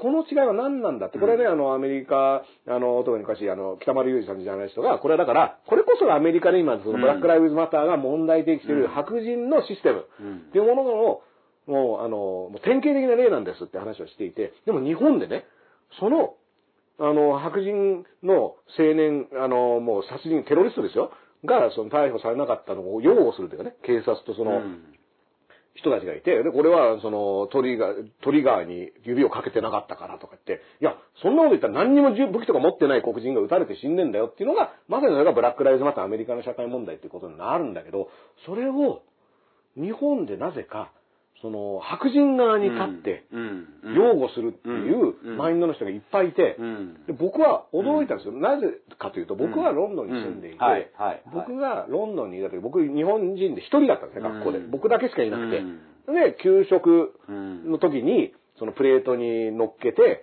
でナイフとフォークでなんか、あの肉食ってたら、うん。上級生うん。3人ぐらいの白人の上級生うん。がわーってきて、もういきなりプレートドーンってうん。床に叩き落とされて、お前は箸使えって言われたんですよ、うん。その場でね。うん。で、僕一人で、そのでっかいやつ3人に言われて、もう何にもできなかったですよ、僕はその時。うわ、え、今何が起きたの？っていう話で。で、その時に、結局落ちてたプレートとかを拾ってくれたのは、インドネシア人の友達で、うん。それで大丈夫？みたいな話されて、それで、あのー今何だったの？って言って、それが差別だっていう話なのね。で、もうびっくりしちゃったけど、要は白人のうん、ある種その典型的な、その自分たちしか、自分たちが偉いと思ってるような人にとってみれば、アジア人なんてのは、その、あの17歳のテロリストが撃った対象ですよ。この黒人も含めてマイノリティなんだから、お前らいらないっていうの中に、実は日本人だって言ったり一緒ですよ。いや、本当そうですよ。ななんで？そっち側ですよねそっち側なんです。ねうんだから、全然、あなた言ってるけど、あなたあの場にいたらあなたも撃たれてますよ。うんあなたはいらないと思われてる人ですようん。で、そういう社会を変えようって話ですよっていうことは僕は体験で知ってるからうん、僕は仲間に、あの、仲間じゃないんですようん。でも、それでももちろん、あの、友達になってくれる人はいるし、あの、でもそれを、全く想像できてない人が日本に、謎の多数側に自分はいると思ってる。で、それはね、トランプと親友だからみたいな。安倍晋三はトランプと仲いいかうんら、とかって言うけど、んなのね、うん。言ったらあなたはマイノリティで、うん。あなたは英語も下手、ん。なんだその鉛は、つって、うん。お前仲間じゃないなとかね、うん。そういう扱いを受けるんですっていううん。想像はしてください。うん。そして、うん。それを日本人ですって言って、あえて、それでアメリカで活動していた大坂なおみ選手が、うん。どういったものを背負ってるのかっていうのも想像してみようっていう話なんですよ。うんうん。だから大坂選手のメッセージが、うん。それだけ支持もされてるわけだし、うん。それは実は連帯できるっていうのは、うん。だって、あ、黒人だからっていうと同時に、日本人っていうのもマイノリティなんですよ、アメリカ社会ではね。アジア人なんでいや、絶対そうですよね。だからそこの想像力というか痛みもわからない、自分はなんか多数派であるみたいな、その、まあ国内でもそうですけどね、で、その見下ろしの謎のっていますよね、そういう方、もうだからもう本ね当に分かんなくて、うん。いや、もちろん日本ではマジョリティですよ、うん。国内にいればね。ううんん。だけど、そんなのは、あの、一歩外出たら、うん。めちゃめちゃマイノリティだから。うん。でも、それでも自分の意見を言ったりとか、あの、自分はないもんだってことを言って、対等に話して友達とかになりたいじゃんとか、仕事とかちゃんとしたいじゃんとかっていう、うん。それをどうこうするっていうのがブラック・ライブズ・マターだったり、あるいは香港、台湾、はい。民主化の動きって言ってて、じゃあ香港で何をやってるのかって言ったら投票してうん、ちゃんと議員を選挙で選んで、っていうことを要求してるわけじゃないですか。うんでこれは要は自分たちも社会の一員で、その自分たちの意見がちゃんと通る社会にしてくれ。うんこれブラック・ライブズ・マターで、うん黒人だったりマイノリティとして自分たちにも選挙権を与えろとか、自分たちが仕事で差別されないようにしろとか、同じなんですよ。なのに、香港頑張れって言って、ブラック・ライブズ・マターはあれはやらせろとかっていうのは、これはね、構造的に同じ話をしてるのに、自分の都合によってそうですね。変えてるだけなうんですよ。ん、自分の立ち位置というのが、まあ、あるとしたらですようん。そういうふうに、うん。まあ、あの、香港って芸人の話じゃないですよ。うん。あの、うん。ね、あの、場所の話なんですけど、うん。それは関西の中にある香港。地区関西関西の中に香港地区、香港香港っていう地区が一個あるんですけども、うん。うん。で、だからそういったのが、うん。じゃあトランプ安倍仲いいから、トランプの言ってることを支持するっつって、ブラック・ライブ・マターズなんてのは、あの、全く、あんなのは、とんでもないって言って、うん。で今度香港頑張れ、中国嫌いだから、みたいな、うん。いや、そうじゃなくて、うんそのあり方とかそういった存在、あの、社会問題として考えたら、じゃあどこが一緒でどこが違うのか、じゃあ日本ではどうなのかっていうことを考えないとダメっていうのは僕は、それこそが9月東京の路上でっていう本を読むとね、そうだね。本当自分の問題になるわけですよ。うんで、相変わらず小池さんがツイートを行わないというのは、ぎょっとする。ぎょっとするぎょっとしつけなきゃダメなんです。うん何言ってんのっていうのを、うんで、僕はこの女帝の話をね、うん。あの、この番組でよくすると、うん。それが女性差別だとかね、うん。あの、いう話ですけど、僕は石原慎太郎と小池百合子っていうのを同等に扱って、おいって言わなきゃダメだと思ってるし、ね。この件に関しては石原慎太郎でさえ送っていた追悼文を送んないって言ってるんだから、あえて言うと、よ4年間の小池さんの数少ない実績の一つが追悼文を送るのをやめるなんだやるっていうだからその実績については話し続けなきゃいけない。積極的に自分で決めたことなんだから。うん。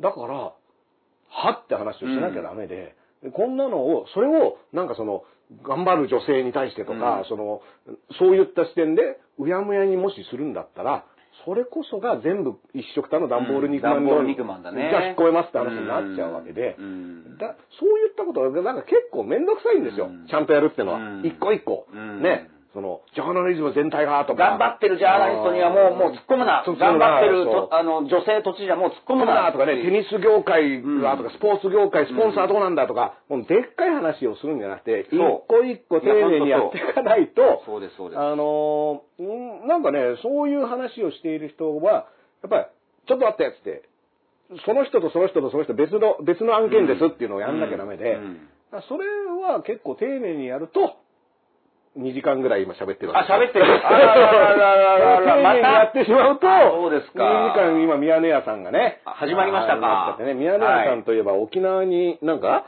私たちは八茶家に羽目を外しに行くんですよ、みたいなことを言ってて、うん。いや、あの、沖縄の人は普通にそこで日常送ってるんだから、うん。何を言ってんだ、みたいなことをちょっと思ったりもしたんですけど、それもね、一方から見てるとそういう話になっちゃうかな、うんみたいなね、はい。こともあったりしますけどね。はいあのーまあ、2時間ね、昼からなまんです。た今週も喋っちゃいました。中、中、中2日でね、この投げっぷり。いやーおいね、だって前回4時間、試合、1試合4時間かけてね。そのうち帯番組になっちゃうぞ、これ。毎日なんです、みたいなね。そうそうそう毎日毎日なんです。毎日なんです、みたいなね。月曜なんです。月曜なんです、火火曜なんです、みたいなね。うん、そういうことになっちゃうかもしれないんですけど、うん。でも、えっ、と、一応ね、今日はだから5時からその、安倍総理大臣のね、ね。会見もありますし、まあ、それに関してはだから来週どうなってるかな、みたいなところも含めて、基本的にこの番組は毎週お昼12時からの、えっ、と、YouTube 配信になって、おります。ね、今日はね、あの、投げ銭スーパーチャットも本当にたくさんいただいてね、ありがとうございますも、あの、本当に、もう頭の下がる思いですこれだって、これも自主興行ですからね。はいあの、完全に YouTube 自主興行ですから、はいあの、皆さん、皆様のおかげですってやつですね。はいうんもうトンネルじゃないけど、皆様のおかげです、ね。本当そうですトンネルは電通が掘ったやつだけみたいな、そういう番組ですから。はい。ということでですね、えっ、と、今日もたくさんの、今日はね、い一番たくさんの方々に見てあそうですかあの、なんかすごい。じゃあ、やっぱりいろいろ初めて見る方も、じゃあまた来週も見てください。来週もね、ぜひ、ありがとう毎週やってまますから。あの、ということでね、えっ、と、昼からなんです。来週もこの時間に。いいともさよなら